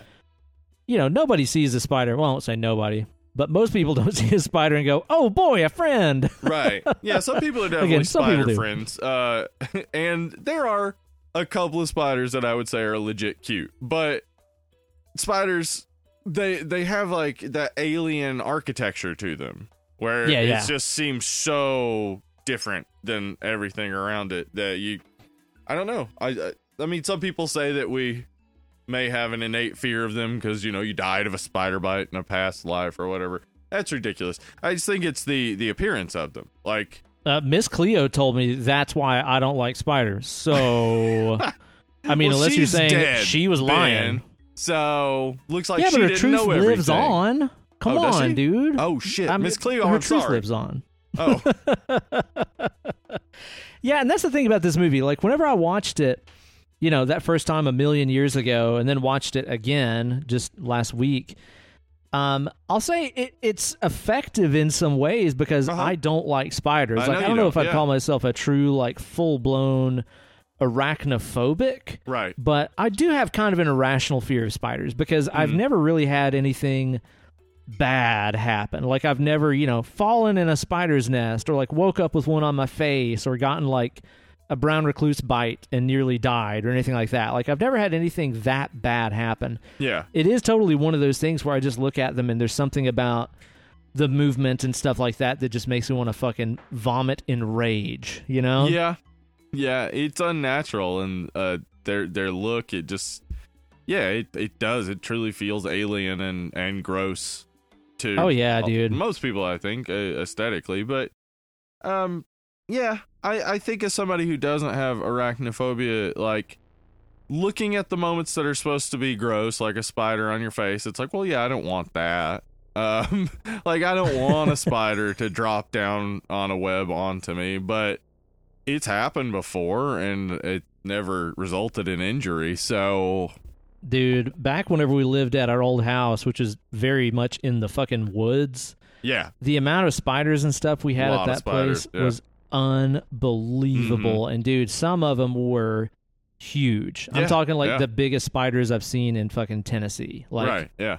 I don't know where these things came from and and I will say absolutely there were definitely times where I would pull a total Jeff Daniels and be like, "Honey, you got to come in here and kill this fucking spider." Oh yeah, Emily all the time having me kill spiders. I get it. Yeah, if you if you're arachnophobic, it, it is like not even just like, oh, I could just kill it and get rid of it. It's like I don't want to be anywhere near it.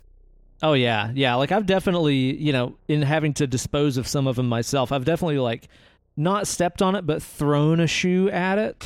yes.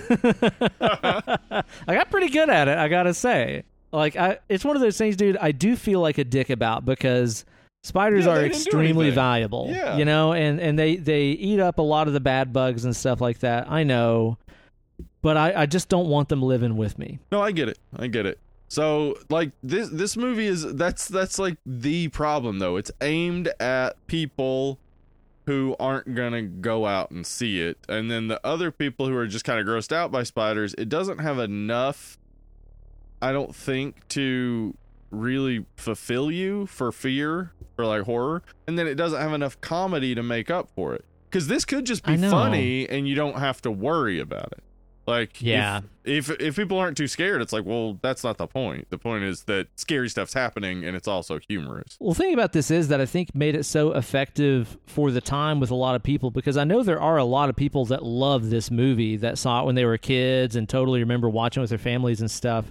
I think part of what made it so effective is like at this time period, you know, in 1990 when this came out, we were kind of in the middle of this like weird uh, satanic bug panic where it was like killer bees are coming from Brazil to kill you all. Fire ants are marching north Uh-huh. right now. Like I remember hearing all through my childhood that like fire ants they're coming to Tennessee. They're on their way right now. Watch out. So are the killer bees. Like there was some kind of weird nature panic there when we were kids that never came to fruition. it had to do with the increase in uh like awareness of the environment and the damage that we were doing to it Because they were migrating away from places that were being fucking destroyed. right and yeah invasive species became a bigger problem uh you know the, the fact is coyotes didn't used to be in tennessee and now we Right, have yeah. coyotes like all over the place so Coyotes. Yeah, so like invasive species became uh, a real situation that people were dealing with, uh, and of course, y- you talk about invasive species, and it reminds you of the uh the bug movies and and creature features and monster movies of the the 50s and stuff like that that were Yeah. always about like not always but uh, often about these fears of immigration and stuff like that these invasive Mhm. species The that were being commies. yeah and i think this one this movie i i was looking for that and i've got some it i have some issues with the way they uh talk to the native guy in venezuela but I don't think this is about a fear of immigration. This is more about that like uh environmental like invasive species message cuz it even ends with a Jimmy Buffett like song that's like this pro spider song. Oh man, that song. it's Oh, that song. yeah, it's it's strange, but I think it is. I think it's cuz it's a Disney movie. This is a Disney horror movie. So it it's going for something. It's trying to teach kids something. It never gets too like scary or violent, but because of that it doesn't really appeal too much to adults. I can see why maybe kids just like connected to it, but I was a kid when I watched it and it just didn't do it for me. It just like the humor I Yeah. mean again uh love seeing John Goodman. He's funny.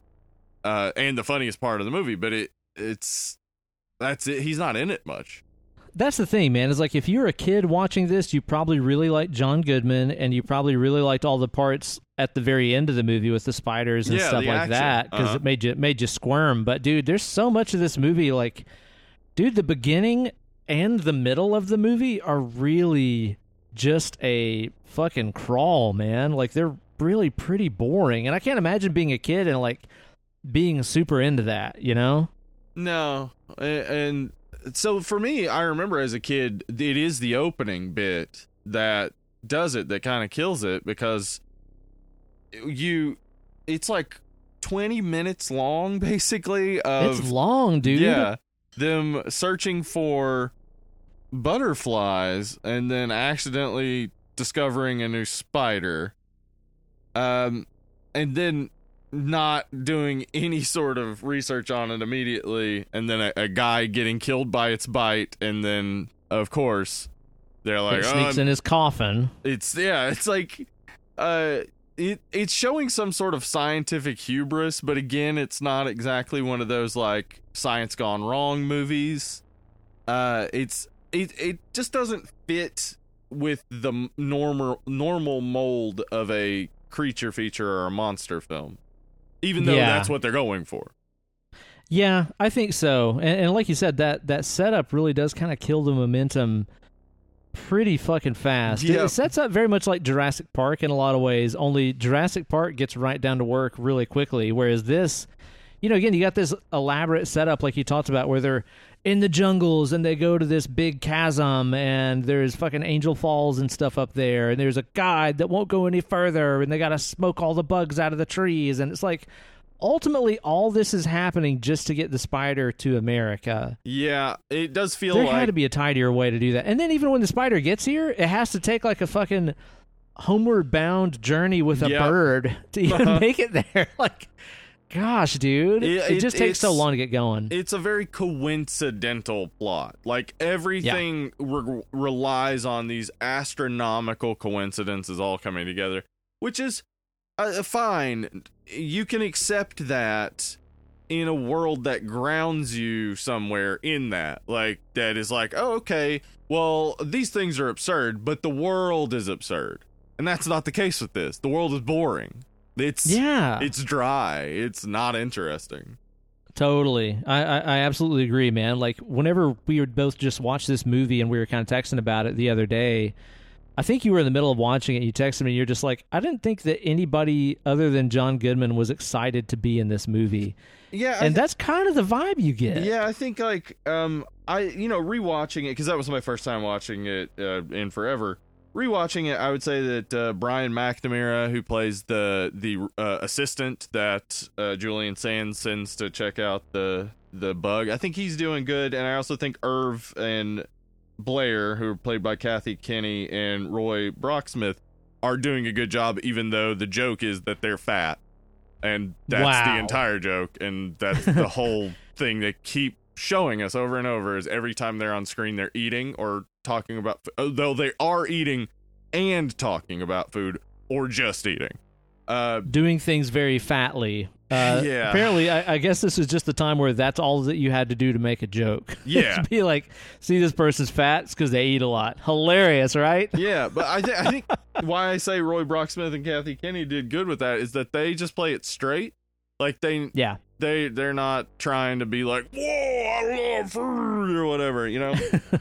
but the joke isn't funny, so whatever. But yeah, No. the only person who's really going for it is John Goodman. Yeah, and I wish that everybody was in the movie that he's in. Like that's the biggest takeaway that I had is like John Goodman was in some other movie. Uh huh. I would rather watch that movie because I think he had so much fun doing this and getting into this character. Even Yeah. though a lot of his character was very much like Bill Murray and Caddyshack, Yeah, like he kind of he kind of had the Bill Murray Caddyshack kind of Yeah, delivery yeah, he did. in a lot of ways, but it was all John Goodman, so it was, It was. fucking awesome. It's America's dad, you know. It is. It's John Goodman, and and the thing is that he, you know, I was thinking about that after I texted you that the majority of his scenes he's alone, so he actually wasn't. Yeah, he doesn't same- interact a lot. Yeah, he wasn't, and he didn't know. Oh, we're all delivering it like we're on Xanax. Oh, okay. Whoops. I've- Maybe if I was in some scenes with other people, I'm people, a I would have noticed. yeah, his character was really funny and really just. I don't know if it felt like he was written by somebody else or if it was just like he's a guy who made a conscious choice to put more into Well, that character than I everybody do- else did. I can tell you a little bit. So uh, this is uh, produced by Steven Spielberg. yeah. And Spielberg and Frank Marshall had just recently worked with John Goodman. And so the idea with the the movie, like when they were gonna make it, uh, Spielberg was like, "Okay, but you have to have John Goodman play the the, um, what is that called? Fuck, uh, insect guy. There you go, exterminator. You have to have John Goodman play the exterminator. So like there was that was the I guess focal point of excitement was we're gonna have John Goodman come in and play this real funny part. But then like everything else they were like, Oh, what the fuck are we doing here? Um just say the lines and we'll see if we want to do it different. No, you said Yeah. it once. That's good. That's fine. That's fine. Whatever. Yeah. I was just reading them. Yeah, that's fine. Who cares? well, what you don't know, though, Steve, is just how deep Spielberg's involvement goes in this because there's a little bit of a Spielberg conspiracy I don't think you know about. Let me hear about it. Spielberg was a kid. He was at the beach. He got bit by a shark. He said, I fucking hate sharks. I'm going to all Right. die. Jaws. Responsible for so many shark deaths, as we know, right? Mm-hmm. Later on, as an adolescent, got bit by a spider. He's like, I fucking hate these things. I want the whole world to kill these things. Let's make a movie where they're the bad guy, kill all the spiders, arachnophobia. oh, except for then, later on as an adult, he went to buy a new BMW at a dealership.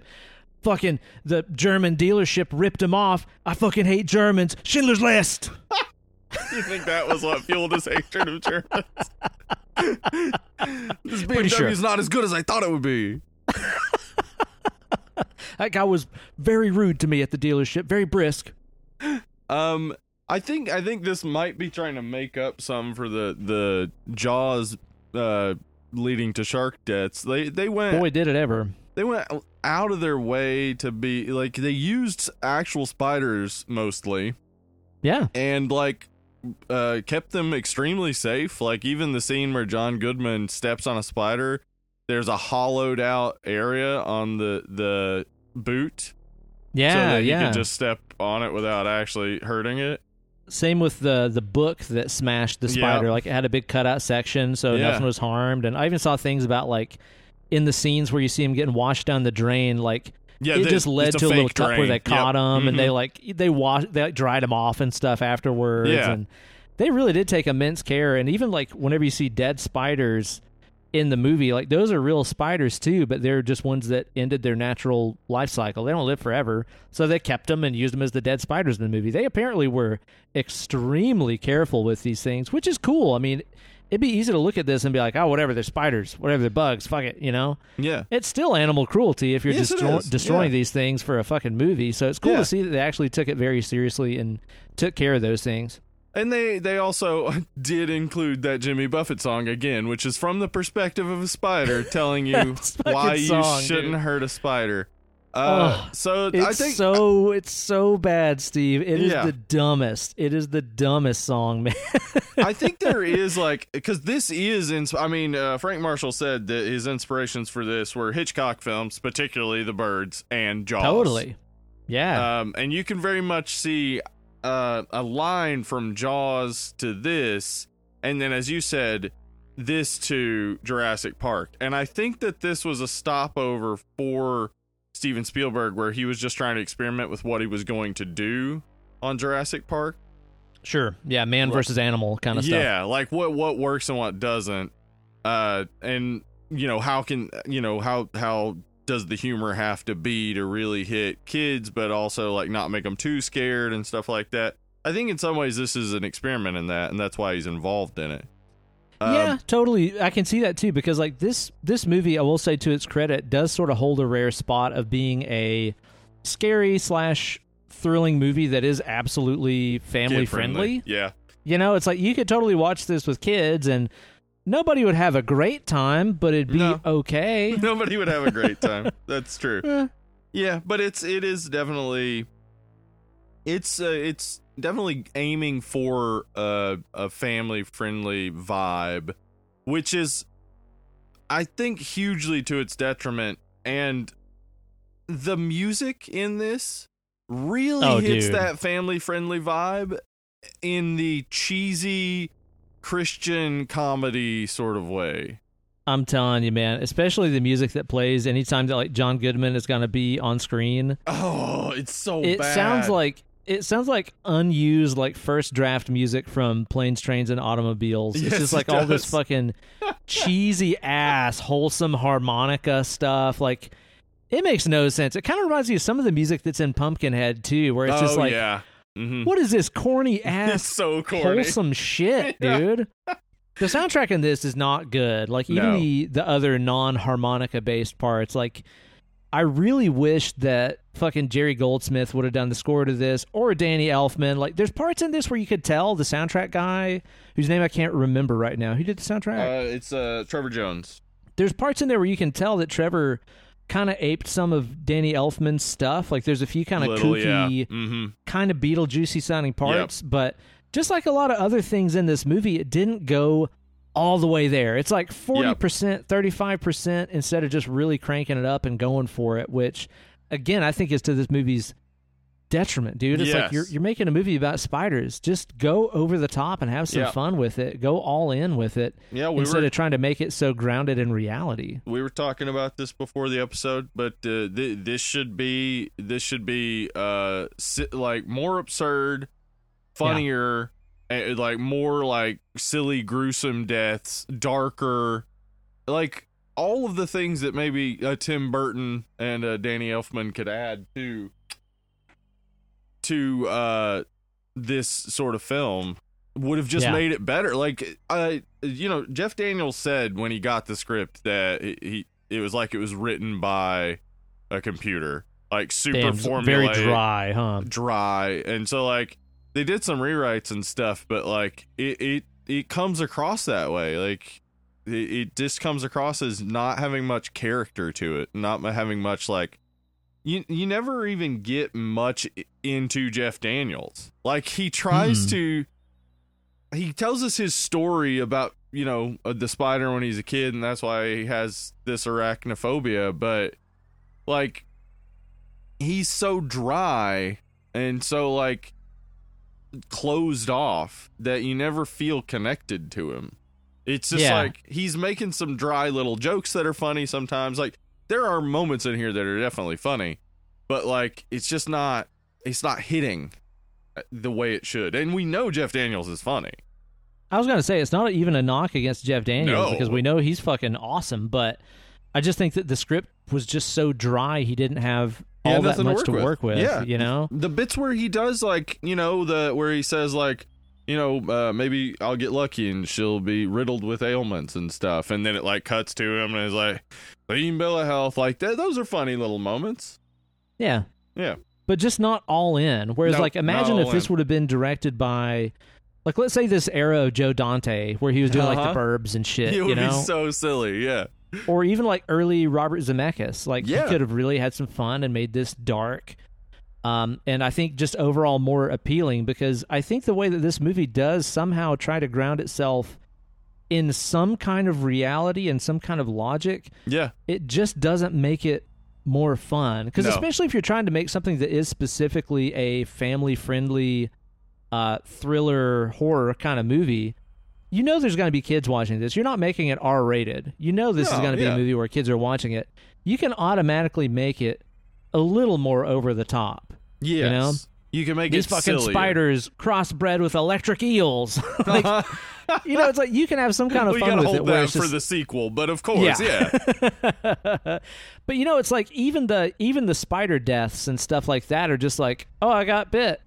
Oh, Yeah. now I'm having a fucking seizure and I'm They- dead, they just or die I'm off screen yeah. dying. Yeah, it's like, why couldn't these have been spiders with some kind of fucking acid venom that makes your damn eyeballs melt out and your That face fucking cool. melt like Raiders of the Lost cool. Ark? Like, Yeah. why not make it something that is truly different than a regular you- brown recluse or black widow Yeah. bite? Like, just go over the top with it. you do that, you'd have to change the entire script. Like Exactly. yeah. I this the budget of this in 1990 is 22 million dollars, and I don't know how. It seems Hmm. too high for what the product is. Like, yeah.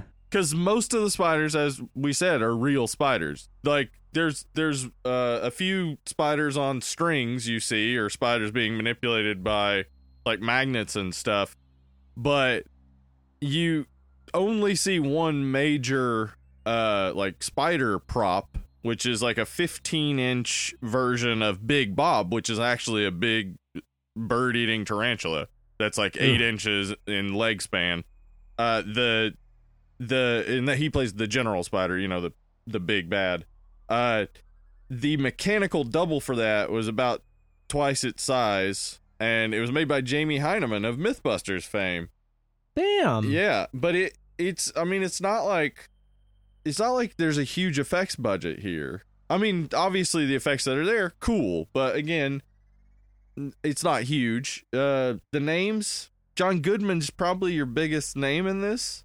Jeff Daniels, Yeah, I guess, point. had done he had done Purple Rose of Cairo, and I think he had like been nominated for for something, but like he he wasn't gigantic. Uh, John Goodman's your biggest name. This is like before season three of Roseanne. Season one and two were gigantic. So Wow.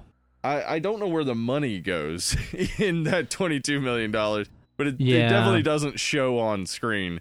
I would like to see, yeah, like uh, uh, you know, uh, make it funnier by perhaps having everybody uh, get some John Goodman enthusiasm. I don't know. Well, Like, and we know Jeff Daniels can do comedy. Exactly, obviously. like maybe he- not by this point in his career, but well, Dumb you and know he Dumber's just a few years after this. Like, and Boy, that's he's wild. Yeah, and he's like, you know, having explosive diarrhea on a on a toilet. So like, I think he had the comic instincts, and he had the instincts to look at the script and say, well, this is definitely lacking.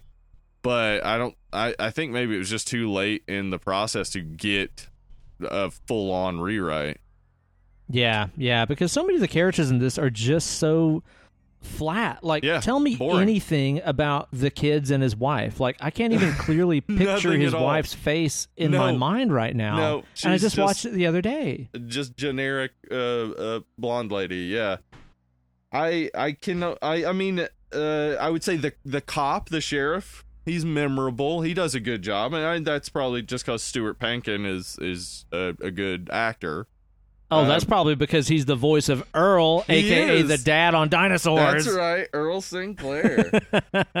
yeah, I think I think There's he- another dinosaurs reference. You got to take a shot now. Yeah. we always fucking end up talking about dinosaurs somehow on this fucking show. I think Julian Sands is playing the character he was given. He's the the doctor, the you know the uh, entomologist.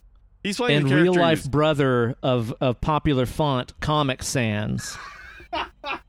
right? Yep, that's right.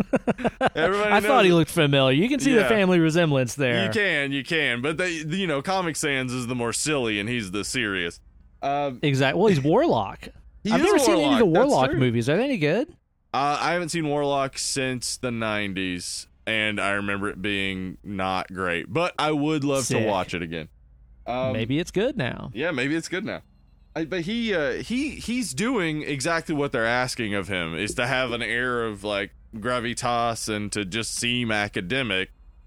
Uh, so uh, like, there's nothing he could have done to make it better. But they, if in writing it, they could have easily improved that character. I mean, the the, the thing that like almost immediately turned me off to his character is when he he says uh oh shit. What did he call the mountains?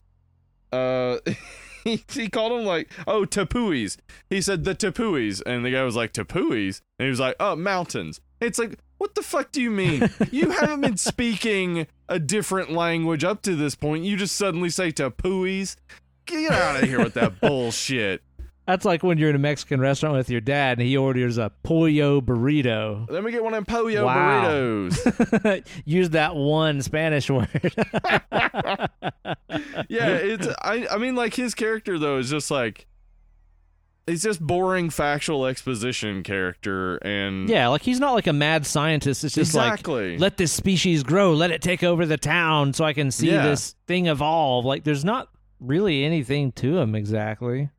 Can you imagine just imagine this.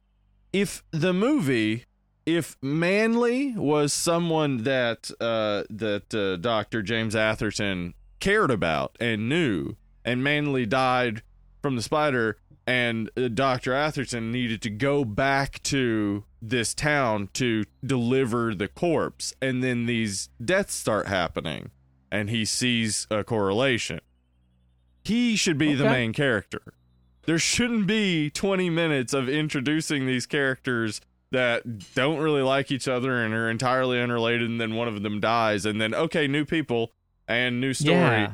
like he should like the doc, the doctor the entomologist should be the one uh, directly involved with all of this Yeah, or he's some kind of like detective side story, backstory, trying to figure out where did that specimen go. Like exactly doing detective work in the background while this you know little town is being overrun by these things, and he's putting together the dots. He's got the the red strings and the map on the wall. you know? Exactly. that could have That- been a different thing, but you're right. He just kind of is there at the start, is abandoned for a long time, comes back later. That's Yep. about it. and then just dies like it just Yeah. dies again in such a coincidental thing where the other guys have figured out that the spiders are in the barn he sees what like a picture of the barn and he's like what is this take me there gets there before them and dies like it's just such a direct like ridiculous coincidence where it's like well we need him to get there and die and they're like we'll just have him say what's this take me there oh okay Yeah,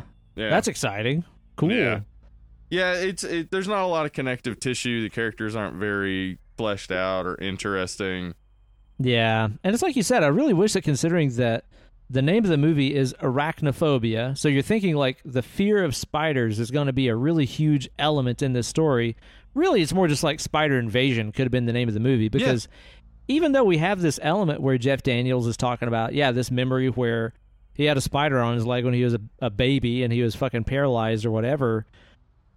I mean, it just seems like even stuff like that could have been played up more. Where it's like I was 10 years old and I was chasing a rabbit through a field and I fell in a hole and I was covered in spiders and they fucking bit me all over and I spent two weeks on my deathbed in the hospital or fucking Spiders killed my family while I was asleep. I woke up and my parents were dead. Give me that dead Santa Claus in the chimney. Give me Joe Dante. Like, Give me a What's his whole thing to a spider holding a knife up to a woman's throat. yeah, dude, with a switchblade, dude. It's got to be a switchblade. Yes. Don't But it's kill like my mommy, nothing spider. that bad really happened, and it's like that's the whole core of his character. But then also, he kind of gets over it pretty fast. Yeah. Like he's not freaking out that bad when his No. entire house is being overrun by these things. Yeah, it's it never does hit a heightened anxiety moment in in the way that you would expect it to. Like Yeah, the music should be going wild, everything should be going crazy. The music's just kind of like ah, da, da, like in the background, just barely happening, and he's just like, "Oh no, I'm in this situation." Like, But you know what would have been cool? Because like I remember whenever I was a kid, and there'd be all these you know TV specials and stuff where somebody would have to handle a spider. It's like, oh, you have to face your fear. You have to defeat your fear by Right. handling a spider, whatever. It would have been like a cool moment in this if he would have had to conquer his fear by picking up a spider that was crawling on his wife or daughter or something. that yes, exactly. Use his fear in a way that uh, you know will moves he the story and moves the yeah, character. will he defend his family against a spider instead of just will he defend himself? Because that's what it ends up being. Will he defend himself against a spider? And then he does, and then uh, he says, uh, "Fear conquered" or something like that. Oh no! After he kills the spider, he walks over to the dead like spider and says, "Therapy." Like, like that. That is he's overcome his his fear, and it's like, well, that's not how that works. It would have been, yeah, it would have been more like the stakes would have been better if he his children or his wife like needed him to save them from the spiders and but like there's also the problem when they're trying to escape the house they get to the door and there's spiders there and they're like we're gonna need a different way out and it's like why just open the door Maybe There- go there. yeah, it's not like on the other side of the door there was like a gigantic spider. There's just like three spiders on the door. They're everywhere. Isn't that also preceded by that part where he's like, "We got to get out of here and be really stealthy," and everybody creeps out, and he like Throws intentionally the flips down. the TV Yeah. over. Yeah. what is that helping? I don't know. And also I don't understand why you'd have to be quiet.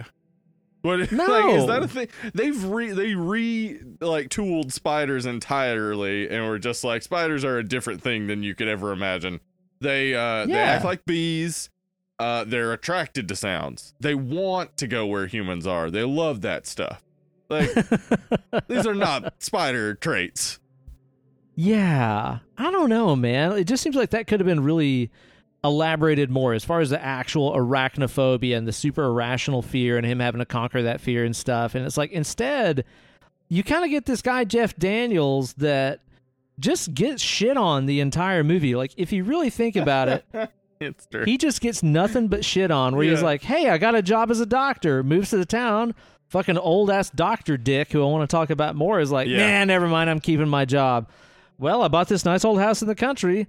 Too bad it's all rotten and the floorboards and stuff are all rotten out. In That- fact, you can fall through three stories of the house. The floorboards and stuff yeah, are Cactus so fucking Jack style. rotten. Uh, that yeah. oh my god. irritated me as someone who is who has built houses. Um, if you could grab a chunk of one of your floor trusses and pull it off, the ain't house walking on that is shit. is collapsed at that point. Like there's no way. All of the weight of well, a large majority of the weight is distributed throughout those trusses. Uh, you- Yeah. that could not be the case.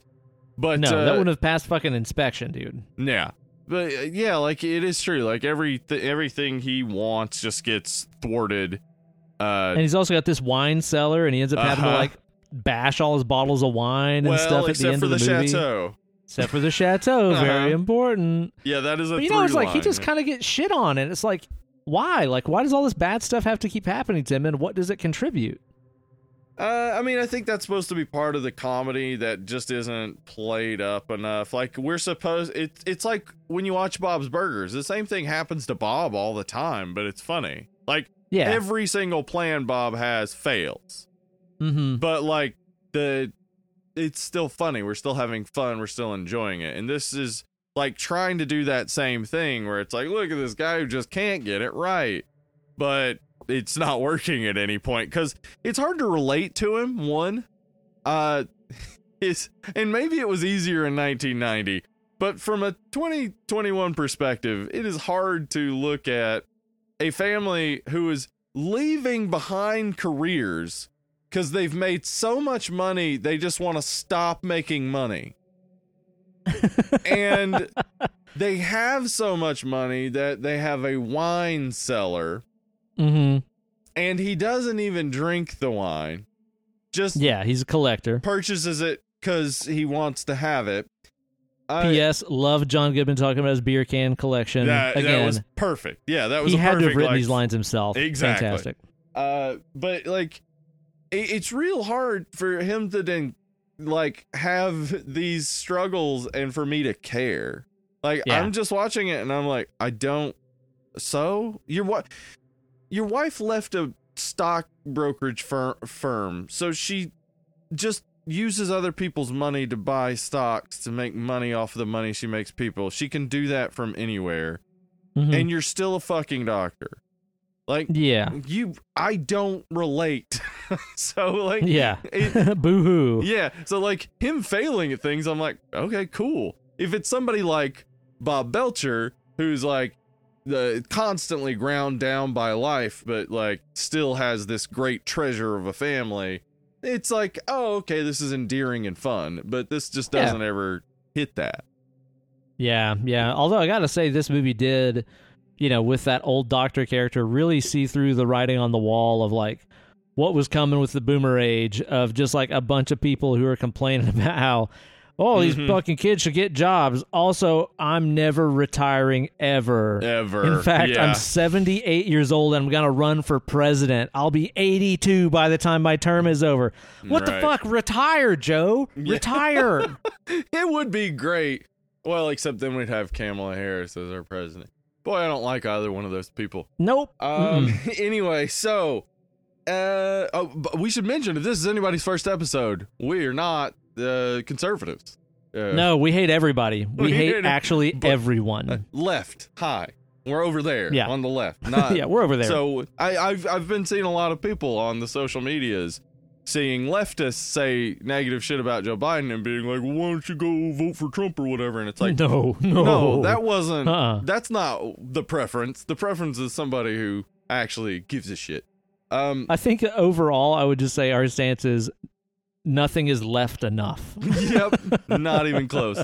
Yeah. So, uh, yeah, but yeah, I think I think that's exactly like an interesting thing too, because these would be right. Like Jeff Daniels would be boomers, Mhm. so we're seeing them in conflict with the generation before them. the greatest generation. But it's it's like all, and this is exactly like if you made this today.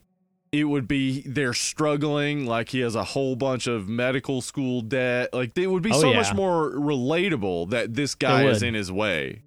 yeah, like refusing to retire for no real reason. But yeah, totally. again, it's what a just dick like move, dude. Could you it is imagine a real like dick move. you fucking leave California and move out to the fucking country into this house sight unseen, and you get there and this doctor's like, actually, I'm not quitting. Like, Yeah. what the fuck, dude? It's like, actually still California. Uh, and Oh, really? I, yeah, I at first was Oh. like, oh, so they moved like what, like thirty miles away from San Francisco or something? No, I looked it up. The place, I mean, not the not the actual, the city where they shot is supposed to be the city. I'm assuming. Um, Yeah. But it, they just used a different name. But it's like Mhm. two and a half hours from Bakersfield and Fresno and Santa Oh. Barbara, and those places are not like metropolises. like Mhm. it is, it is out in the middle of nowhere. So word. yeah, it's still California, but also middle of nowhere. California is an interesting state. Well, let's talk about something here because in his line of his doctor work that he gets here, he encounters something that Steve I have never encountered in my life. Uh, I realize as a as a homeschooled lad, uh, my life is very abnormal to a lot of people, but Mhm. I never stood in a line full of other fellers and had a doctor grab on my balls uh, with all these other people in a line with that, no gloves on or, Yeah. or nothing. Is this something that happens? it it used to. I it never happened to me. I by Okay. the time I was playing sports, it was considered weird. to. I thought it was because you didn't grow up Catholic. okay, yeah, that probably has something to do with it too. But uh, it, it was by the time I was playing sports, which was eighty five or eighty six. Um, it, it was strange. You went to your your physician, um, and and got a regular physical. But yeah, they did grab the old junk and have you cough. Still don't know. I mean, I know it's to check for a hernia, but like. Somebody explain it to me. Why were they grabbing young men's dicks before they played baseball? I don't know. Well, from what I understand, like if you have whatever kind of hernia it is they're checking for, I think your like balls like shoot up or something like that. Again, I, I'm no fucking medical professional here, and I've never had it done or anything like that. But I'm like, couldn't you just check that yourself? Like, couldn't the doctor be like, "Hey, grab your your balls there and cough"? Did anything weird happen? All right, you're fine. I can think of so many things you would want to check on a child's physical uh, body before they played sports. Why is that the one? like, why wouldn't you be like, how are your ankles? How are your knees? Like, yeah. what about the balls? How are those doing? but yeah, I, I, uh, I remember hearing stories from uh, people slightly older than me who played sports saying, yeah, that they would just basically have a, a doctor come and line everybody up, do the old cough dance. Uh, so that's weird, but apparently used to happen. Hmm. All right. Yeah, It was a different time. it was a different time, sure. so, in addition to that little display of uh, adolescent weird genitalia stuff, we've also got the scene that I think everybody remembers from this the the shower scene Yeah. with the also very underage lady in the shower who they felt obligated to show like side boob and stuff of. Not sure if that was all that necessary. Yeah, I was I was wondering about that. Like, was she underage or was she? I mean, because the character is character's in high school. Yeah. I did I didn't check to see if she was underage, but it would it just felt like a weird scene in general. Like, Yeah, because also too, like whenever her dad and brother come in because she's screaming and stuff, yeah, they kind of look at her. they do. It's What? and it, none of it was necessary. Like, it doesn't move the plot along at all. It was Yeah. just for that moment to show a spider going between boobs. Well, and again, it does make you squirm because Sure. You know it's like the thought of being in in the shower, you know, in a very um, vulnerable state and stuff, and having a spider jumping on your body when you've got all this other sensory activity of the water hitting your body and stuff, you might not notice. Although the thing jumps on her fucking face. Yeah. and she didn't notice, which did like seriously make me fucking jump out of my seat because holy fuck, if that happened, I would probably just fucking deep throat a chainsaw because my life would never be the same again. It'd be over at that point. That's awesome. That's a that's a good way to go. I imagine just deep. That's the end of the chainsaw. Evil Dead remake, I Yeah, guess. yeah. So, but you know, it's like badass. I, I get it, like it's effective, but at the same time, you're right. It's like it doesn't really advance the story. Like, and, and that's overall the thing with the spiders and the threat and the danger and stuff like this that they're supposed to be posing is that it's kind of understated up until the very end of the movie, which you could say does make the end of the movie all the more explosive because we've just been seeing spiders here and there, yeah. one or two of them at a time, the whole movie. a ton. Yeah, and like Yeah. that makes it very like holy fuck, these things are everywhere. That's cool.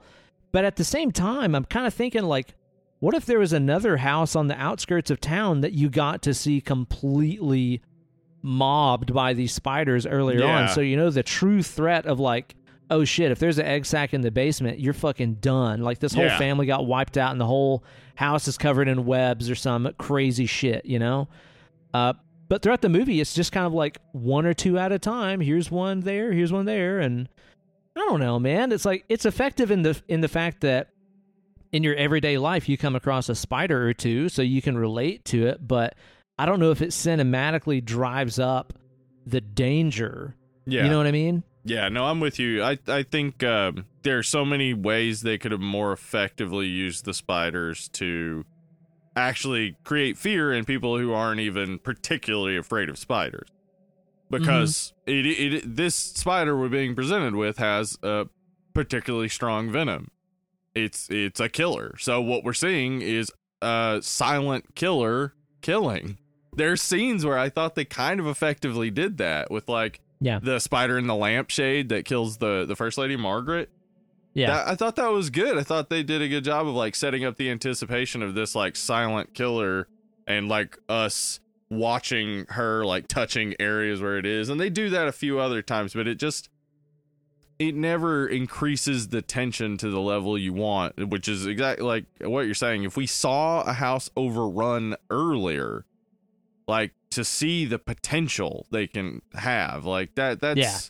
that then sets up the danger for the rest of the movie instead Exactly, of that being man. the only danger. And I get it because at the time that this was being made and stuff, you know, this is like right before stuff would be being done with really shit CGI. Yeah. If this movie would have been made in 1995, Oh, it it would have been be all so garbage terrible. CG, and it would be fucking terrible. yeah. Um, so it's like I get it. They had to kind of save all the spiders for that one scene at the very end of the movie, which is a great payoff. Yeah. Um, but you know, it's like I feel like if this was remade, you know, if this was one of those ones that gets granted a remake, there's ways that it could be done better. And at the end of the day, I also know it would end up being way worse because it would just be 100% CG. Like they wouldn't use real spiders for any of this shit. No, they wouldn't. And you, you and it would really can't- take you out of the danger. Yeah, I, I have not seen a good uh, rendering of a, a CG spider that really works. right? Yeah, Like none of them are really like really getting into that tactile thing where you no, can yeah. feel the nasty hairs on their legs crawling across it. Yeah, Ugh, I fucking hate those things. I would love Ugh. to see uh, uh like H.R. Giger's interpretation of spiders. Like if Yeah. if he were still alive and he had him work on arachnophobia with anybody, I would love to see the result. Yeah, no doubt. Although I will say the effects in this, as we said, are mainly real spiders and stuff, but there are some robotic ones and there are some like Yeah. fun things that they did. Yeah, like they I did love stuff. those those close up shots where you see like the eyes on the spider and stuff. Uh Like huh. Watching shit like those shots look really good there's Yeah, not do. really a lot of effects in this that took me out i mean there's a few spots where you can definitely tell okay that's a mechanical spider or a puppet or whatever they had a few puppet shots in there Mhm. but it's not bad it's still better than if i saw something that was obviously cgi and not scary whatsoever i don't really have any complaints about the effects No, I I think uh yeah, I'm with you. I think it looks good. There were only a couple times where I could see like Actually, there was only one time where I could see a string that they did not effectively hide as a web, Mhm. where it was like you could see the knot in the string. That was the Yeah. shower scene. oh Uh, yeah apparently some of those they would like lightly gas the spiders to like make them Yeah. sleep Yeah. and then tie apparatuses to them for shots like that. Yeah. They were totally okay though. Like we said, none of them died or anything. Right. Um. So I, you know, aside from that, though, yeah, it, it the use of spiders and and the um the animatronic spider, they all look good. I I don't have I any think so. problems with that, and I would like to have seen maybe a little bit more like Gremlin style grossness, like Yeah, more, totally. Like exploding gross spider stuff, but Mm-hmm. you know, the, again, as we said, it's a Disney Disney's first attempt at a horror film, and it's obviously really trying to mellow out any sort of true like frightening moments, and it it does that successfully. It does, man. Although the best special effects shot in the movie is when that cat steals that piece of bread off that sandwich. I was stunned. Yeah, That shot was amazing. yeah. Why did it go for the bread? You wonder. I don't know. Not really sure about that. well trained cat, I'll tell you that. I will say, on like a positive note, I do think the ending of the movie, like the, the last thirty minutes or so, I think are very effective. Yeah, like at it, that it point, gets on a roll there and kind of Yeah. works. Yeah, Yeah, because like at that point, I was already pretty fucking bored by this movie, Yeah. frankly. And even at the end of the movie, like I was like reawakened, like oh shit, like these things are fucking everywhere. They're coming out of the drains. They're coming down the walls. They're Yeah. You know coming down on their webs and stuff. Like I was actually pretty gripped at the end of the movie. Again, partially because I hate spiders, so it's like yeah. I'm automatically going to be more affected by it than some people. You know, it's like, well, you don't even have to film it well. I will be scared of the spiders right, that are on because screen there are spiders there. Yeah, exactly. I don't like them. but I do think the end of the movie is very, very good. yeah, So much of the rest of the stuff is just so slow, though. Yeah, it is. It's too slow. If it got there more quickly, uh, you know, again, if uh, if Jeff Daniels wasn't the focus, or if you want him to be the focus, make him the entomologist uh, character, and then you know, I, as you said, like yeah, show us the danger earlier. Like, what is the true, uh, like, extent of their destruction? Um, yeah, totally. yeah, th- this this could definitely be a lot better. I I do like that they moved back to San Francisco and then immediately get hit with another natural occurrence, uh, an earthquake. Which uh, Yeah, I, I like that. Where there's Yeah. like there's no beating nature, like man Yeah. versus nature. Like, well, nature always wins. You Yeah. can't escape from it. I do think away. that was a, a fun ending. I enjoyed that as well. Yeah, and um, there is the through line about the chateau. Like when they're unpacking the stuff, the guy, you know, he tells them to be careful with it, to not mix up the sediment or whatever. And then like later when he's throwing the bottles, like he he says not the chateau, and then they're going Yeah. to drink it right there. And then they go to check on the kids, like right before they get to drink it. There's the earthquake. They go to check on the kids, and then an aftershock knocks over the wine glasses. So there's like there's like this little sort of funny bit about the chateau going on, but it's like again, that's just like it's so mild. Such a mild thing that like never gets there's no like counter to it. We need some extremes so that the mild stuff is funnier. Like Yeah. you can have sort of like mild dry humor that then really hits like i would say a huge amount of tucker and dale versus evil is pretty mild tepid reactions to stuff and that's why it's funny True. like Yeah. hey college kids we got your friend like it's it's hilarious because of just how like mild the statement is to them but then like the the the context makes it like frightening and scary to the the kids so like i just think that like yeah this could have been improved so much by just embracing the absurdity of a a bunch of spiders taking over a town Yeah, I agree. It's like you didn't have to have the huge long setup to describe how they got there. You didn't have to ground the spiders in reality, let, No. yet make their psychology co- completely yeah be unrealistic. like it's like you said. I wish they would have just really cashed in on on going all out with this Mhm. uh, soundtrack, humor, horror, gore, everything. I just Yeah, really it. wish would have been amped up a little bit. Mhm. But I know that a lot of people love this movie. Like I think that we're kind of in the minority, especially for our age group, because I know a lot of people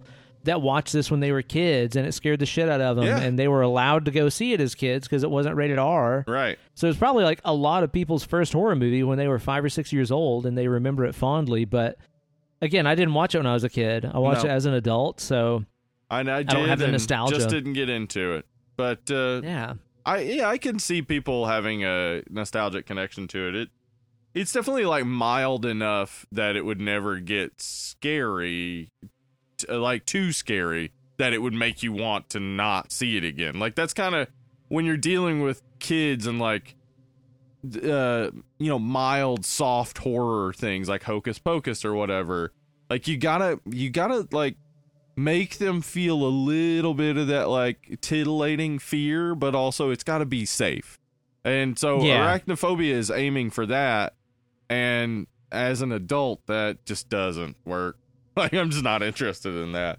yeah, and you can kind of tell from some of the press and stuff that they really thought that they were super onto something here. Like they dubbed Yeah. it like a fucking uh, thrillomedy, or some shit like that. It's like, come the first fuck off. it.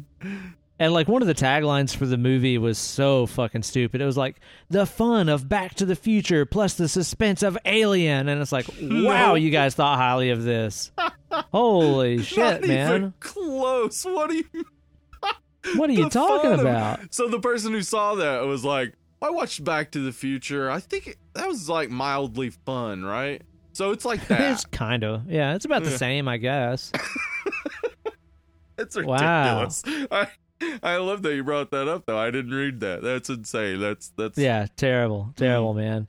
But you know, I will, you know, from here on out, continually go back to that outro song by by Jimmy Buffett. I think that's a new favorite now. Don't bug me or whatever it's called. Don't bug me or mug me. Mug me? mug me? How do you I, I stick up bugs very often. Give me everything you got. I'm broke. All right, move on. Here's my spider cash. oh, my spider bucks. but I'll tell you what, what you don't know though is that, you know, the song that we got at the end is infinitely better than the first draft that he turned in, which was Okay. Cheese, Spider in Paradise. oh God. Oh, cheese spider. Oh. Because that makes me than that. immediately think of biting into a spider and. Ugh. Uh, vomits. Yep. Yeah, so if it's not clear, didn't love this No, one. not a big You got a number you'd uh, you'd put these Oh, these eight legged things on on a Ooh, scale of one to ten. I mean, it's not a fun watch for me. It doesn't. It's long too. the- yeah, it's long. It doesn't actually make me uh, laugh much. Uh, and the bits that do make me laugh, like I could think of a million other things I could watch that would make me laugh more and be You could probably find a YouTube video of just John Goodman scenes on YouTube Yep. that's about two and a half minutes long and be like, and and, nails that's all the best part. what you need to see. so Yeah. yeah, I, I I'm not a big fan. I I don't think that it um I don't think it's for me, but uh, uh I'm I'm judging it right now, and by judging it, I'm I'm gonna say like a like a two and two two and a half, maybe two. It's a two. yeah, it's a bad. I get it. But I, I, there've been worse movies that I would give a higher score because they're entertaining. This just Yeah, totally. doesn't ever lean that way. Yeah, it's never like bad enough to be funny bad or Yep. like campy bad, nor yeah, it's is just it competent. It's like competently bad, and it's like, well, that's no fun for anybody. Yeah, I'm right there with you, man. It's like it's just so long and so dry and so dull in some parts that I don't really have much of a desire to watch this again anytime soon. It's like 90s as fuck. It's so fucking early 90s It is. That it gets like a little bit of a nostalgia bump for yeah, me. that's cool. I like that bit. And again, John Goodman is fantastic in this. Uh, he's the king, dude. John Goodman Yeah, can fucking improve any movie. And but at the same time, imagine without John Goodman This how movie- fucking droll this movie would be. Yeah, you know. I mean, you could have brought in uh, somebody else that would have tried to to hit that silly level, maybe, but you know, yeah, I just don't see anybody but John Goodman doing it, and nobody, yeah, nobody could have brought as much life to a kind of lifeless movie as John Goodman did. yeah, he overachieved in Yeah. this uh, for sure by mile. But you know, like I said, I'll give it a little bit higher rating than you because I am just naturally a little Yeah. bit more scared of spiders. That so makes there were definitely scenes in this that I was going, ugh, like it was effective in that way. Mm-hmm. Uh, so there were scenes in here that definitely had me squirming. But I'm just gonna like a three and a half. Yeah. You know, That's fair. I think that's pretty fair to Yeah. me. But I know that's not going to be a popular opinion. So Eh. you guys be sure to let us know your opinions about it on the Facebook and Instagram groups and everywhere else that we hang Yeah, out. We yeah, hang out all uh, over the place. We got uh, facebook.com forward slash dead and lovely uh, and at dead lovely pod on Twitter and Instagram. Uh, we got a Discord. I post the Discord link every Friday all over the place. Uh, what else we got? Um, I don't know. We got a place where you can contribute movies That's that right. we're going to cover on the show in the future for dollar papers. Patreon.com forward slash dead and lovely. Head on over there. If you become a, a, a, a patron at any level, you get our uh, Patreon exclusive episodes that we release. And uh, if you become a $5 patron, you get to submit a movie to the Smoking Bowl over here, from which Mhm. we then draw and then we cover that movie at the end of the month. But this month, January, we've been covering those submissions all damn month. I mean, it's the second episode, but all damn month. all month so far. That's for damn sure. Mm-hmm. So head on and over so there, become a, a patron. That's right. Give us some dollar papers and give us some reviews for free on the Apple Podcast and Yeah. anywhere else you can review a podcast. Seriously, it really does help us out It a ton. does. It does. Uh, go in there and drop your boys a review. It would help us out a lot. And be sure to tune in next week on the show, we're going to be talking Mhm. about another Fanuary pick. What are we doing next week, Steve? We are going to be talking about Young Frankenstein, which my wife picked it for her birthday. And Hmm. she's one of our biggest fans. Wow. Yeah. How nice. How sweet. I'll tell you what, though, this is going to be kind of a weird one for us to review because, I mean, I like the movie and all that stuff, but we're going to be talking about Young Frankenstein, which is my favorite SoundCloud rapper. It's a little bit of a Mm, twist. Yeah, yeah, yeah. hmm It's going to be kind of some new turf for us. I'm not really quite sure how we're going to, Wait, you know. doesn't do he have that. that one where he's like, Yeah, yeah, and then the chorus is like fire, Ugh! fire, Ugh! Yeah. yeah. So good. tune in next week. We'll be talking about Young Frankenstein, our favorite SoundCloud rapper. Hell It's going to be a fun old episode because I love that movie. Yeah, me too. Haven't seen it in a couple of years. Uh, excited to talk Oh about it. man. It's gonna be Also, it's got to be the only Mel Brooks we can do. I- Yeah, I would say, yeah, definitely. It's going to be interesting talking about Mel Brooks style humor and trying to break it down. I don't like, what, Yeah, right? What do you say? It's funny. If you don't get it, uh, what's wrong with you? yeah, that's pretty much it. So, spoilers for the next episode. You just heard the whole episode, I guess. Yeah. All right, so be sure to tune in then. Hope everybody out there is doing well, staying happy, healthy, and wealthy, and still washing your fucking hands. There's a goddamn global pandemic out there. That's true. Wear a fucking mask. Quit being a little bitch about it, man. Yeah. Give me a break. yeah, put put on your mask. Um, turn into that uh, that green headed guy and say smoking. Is that I think that's how it works. Yes. That happens every Yes. time I do it, and then your eyes bulge out, and like, woo, God. Mhm. yeah. Yep. And That's then exactly you how Cameron it goes. Diaz or whatever. Yeah, it happens. You know, I don't remember the mask that well. I don't either. It's actually been a while since I saw that. I bet it doesn't hold up very I well. feel like it probably doesn't. Yeah. yeah, probably not. But anyway, tune in next week. You guys have been fantastic. We have been dead and lovely. We'll be catching you guys soon. Bye now.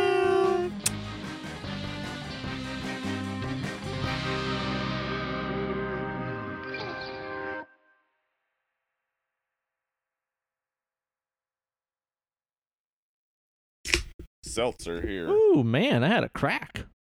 Yeah. Was that some uh some spicy water? Some of that spicy water. Mm-hmm. Yeah.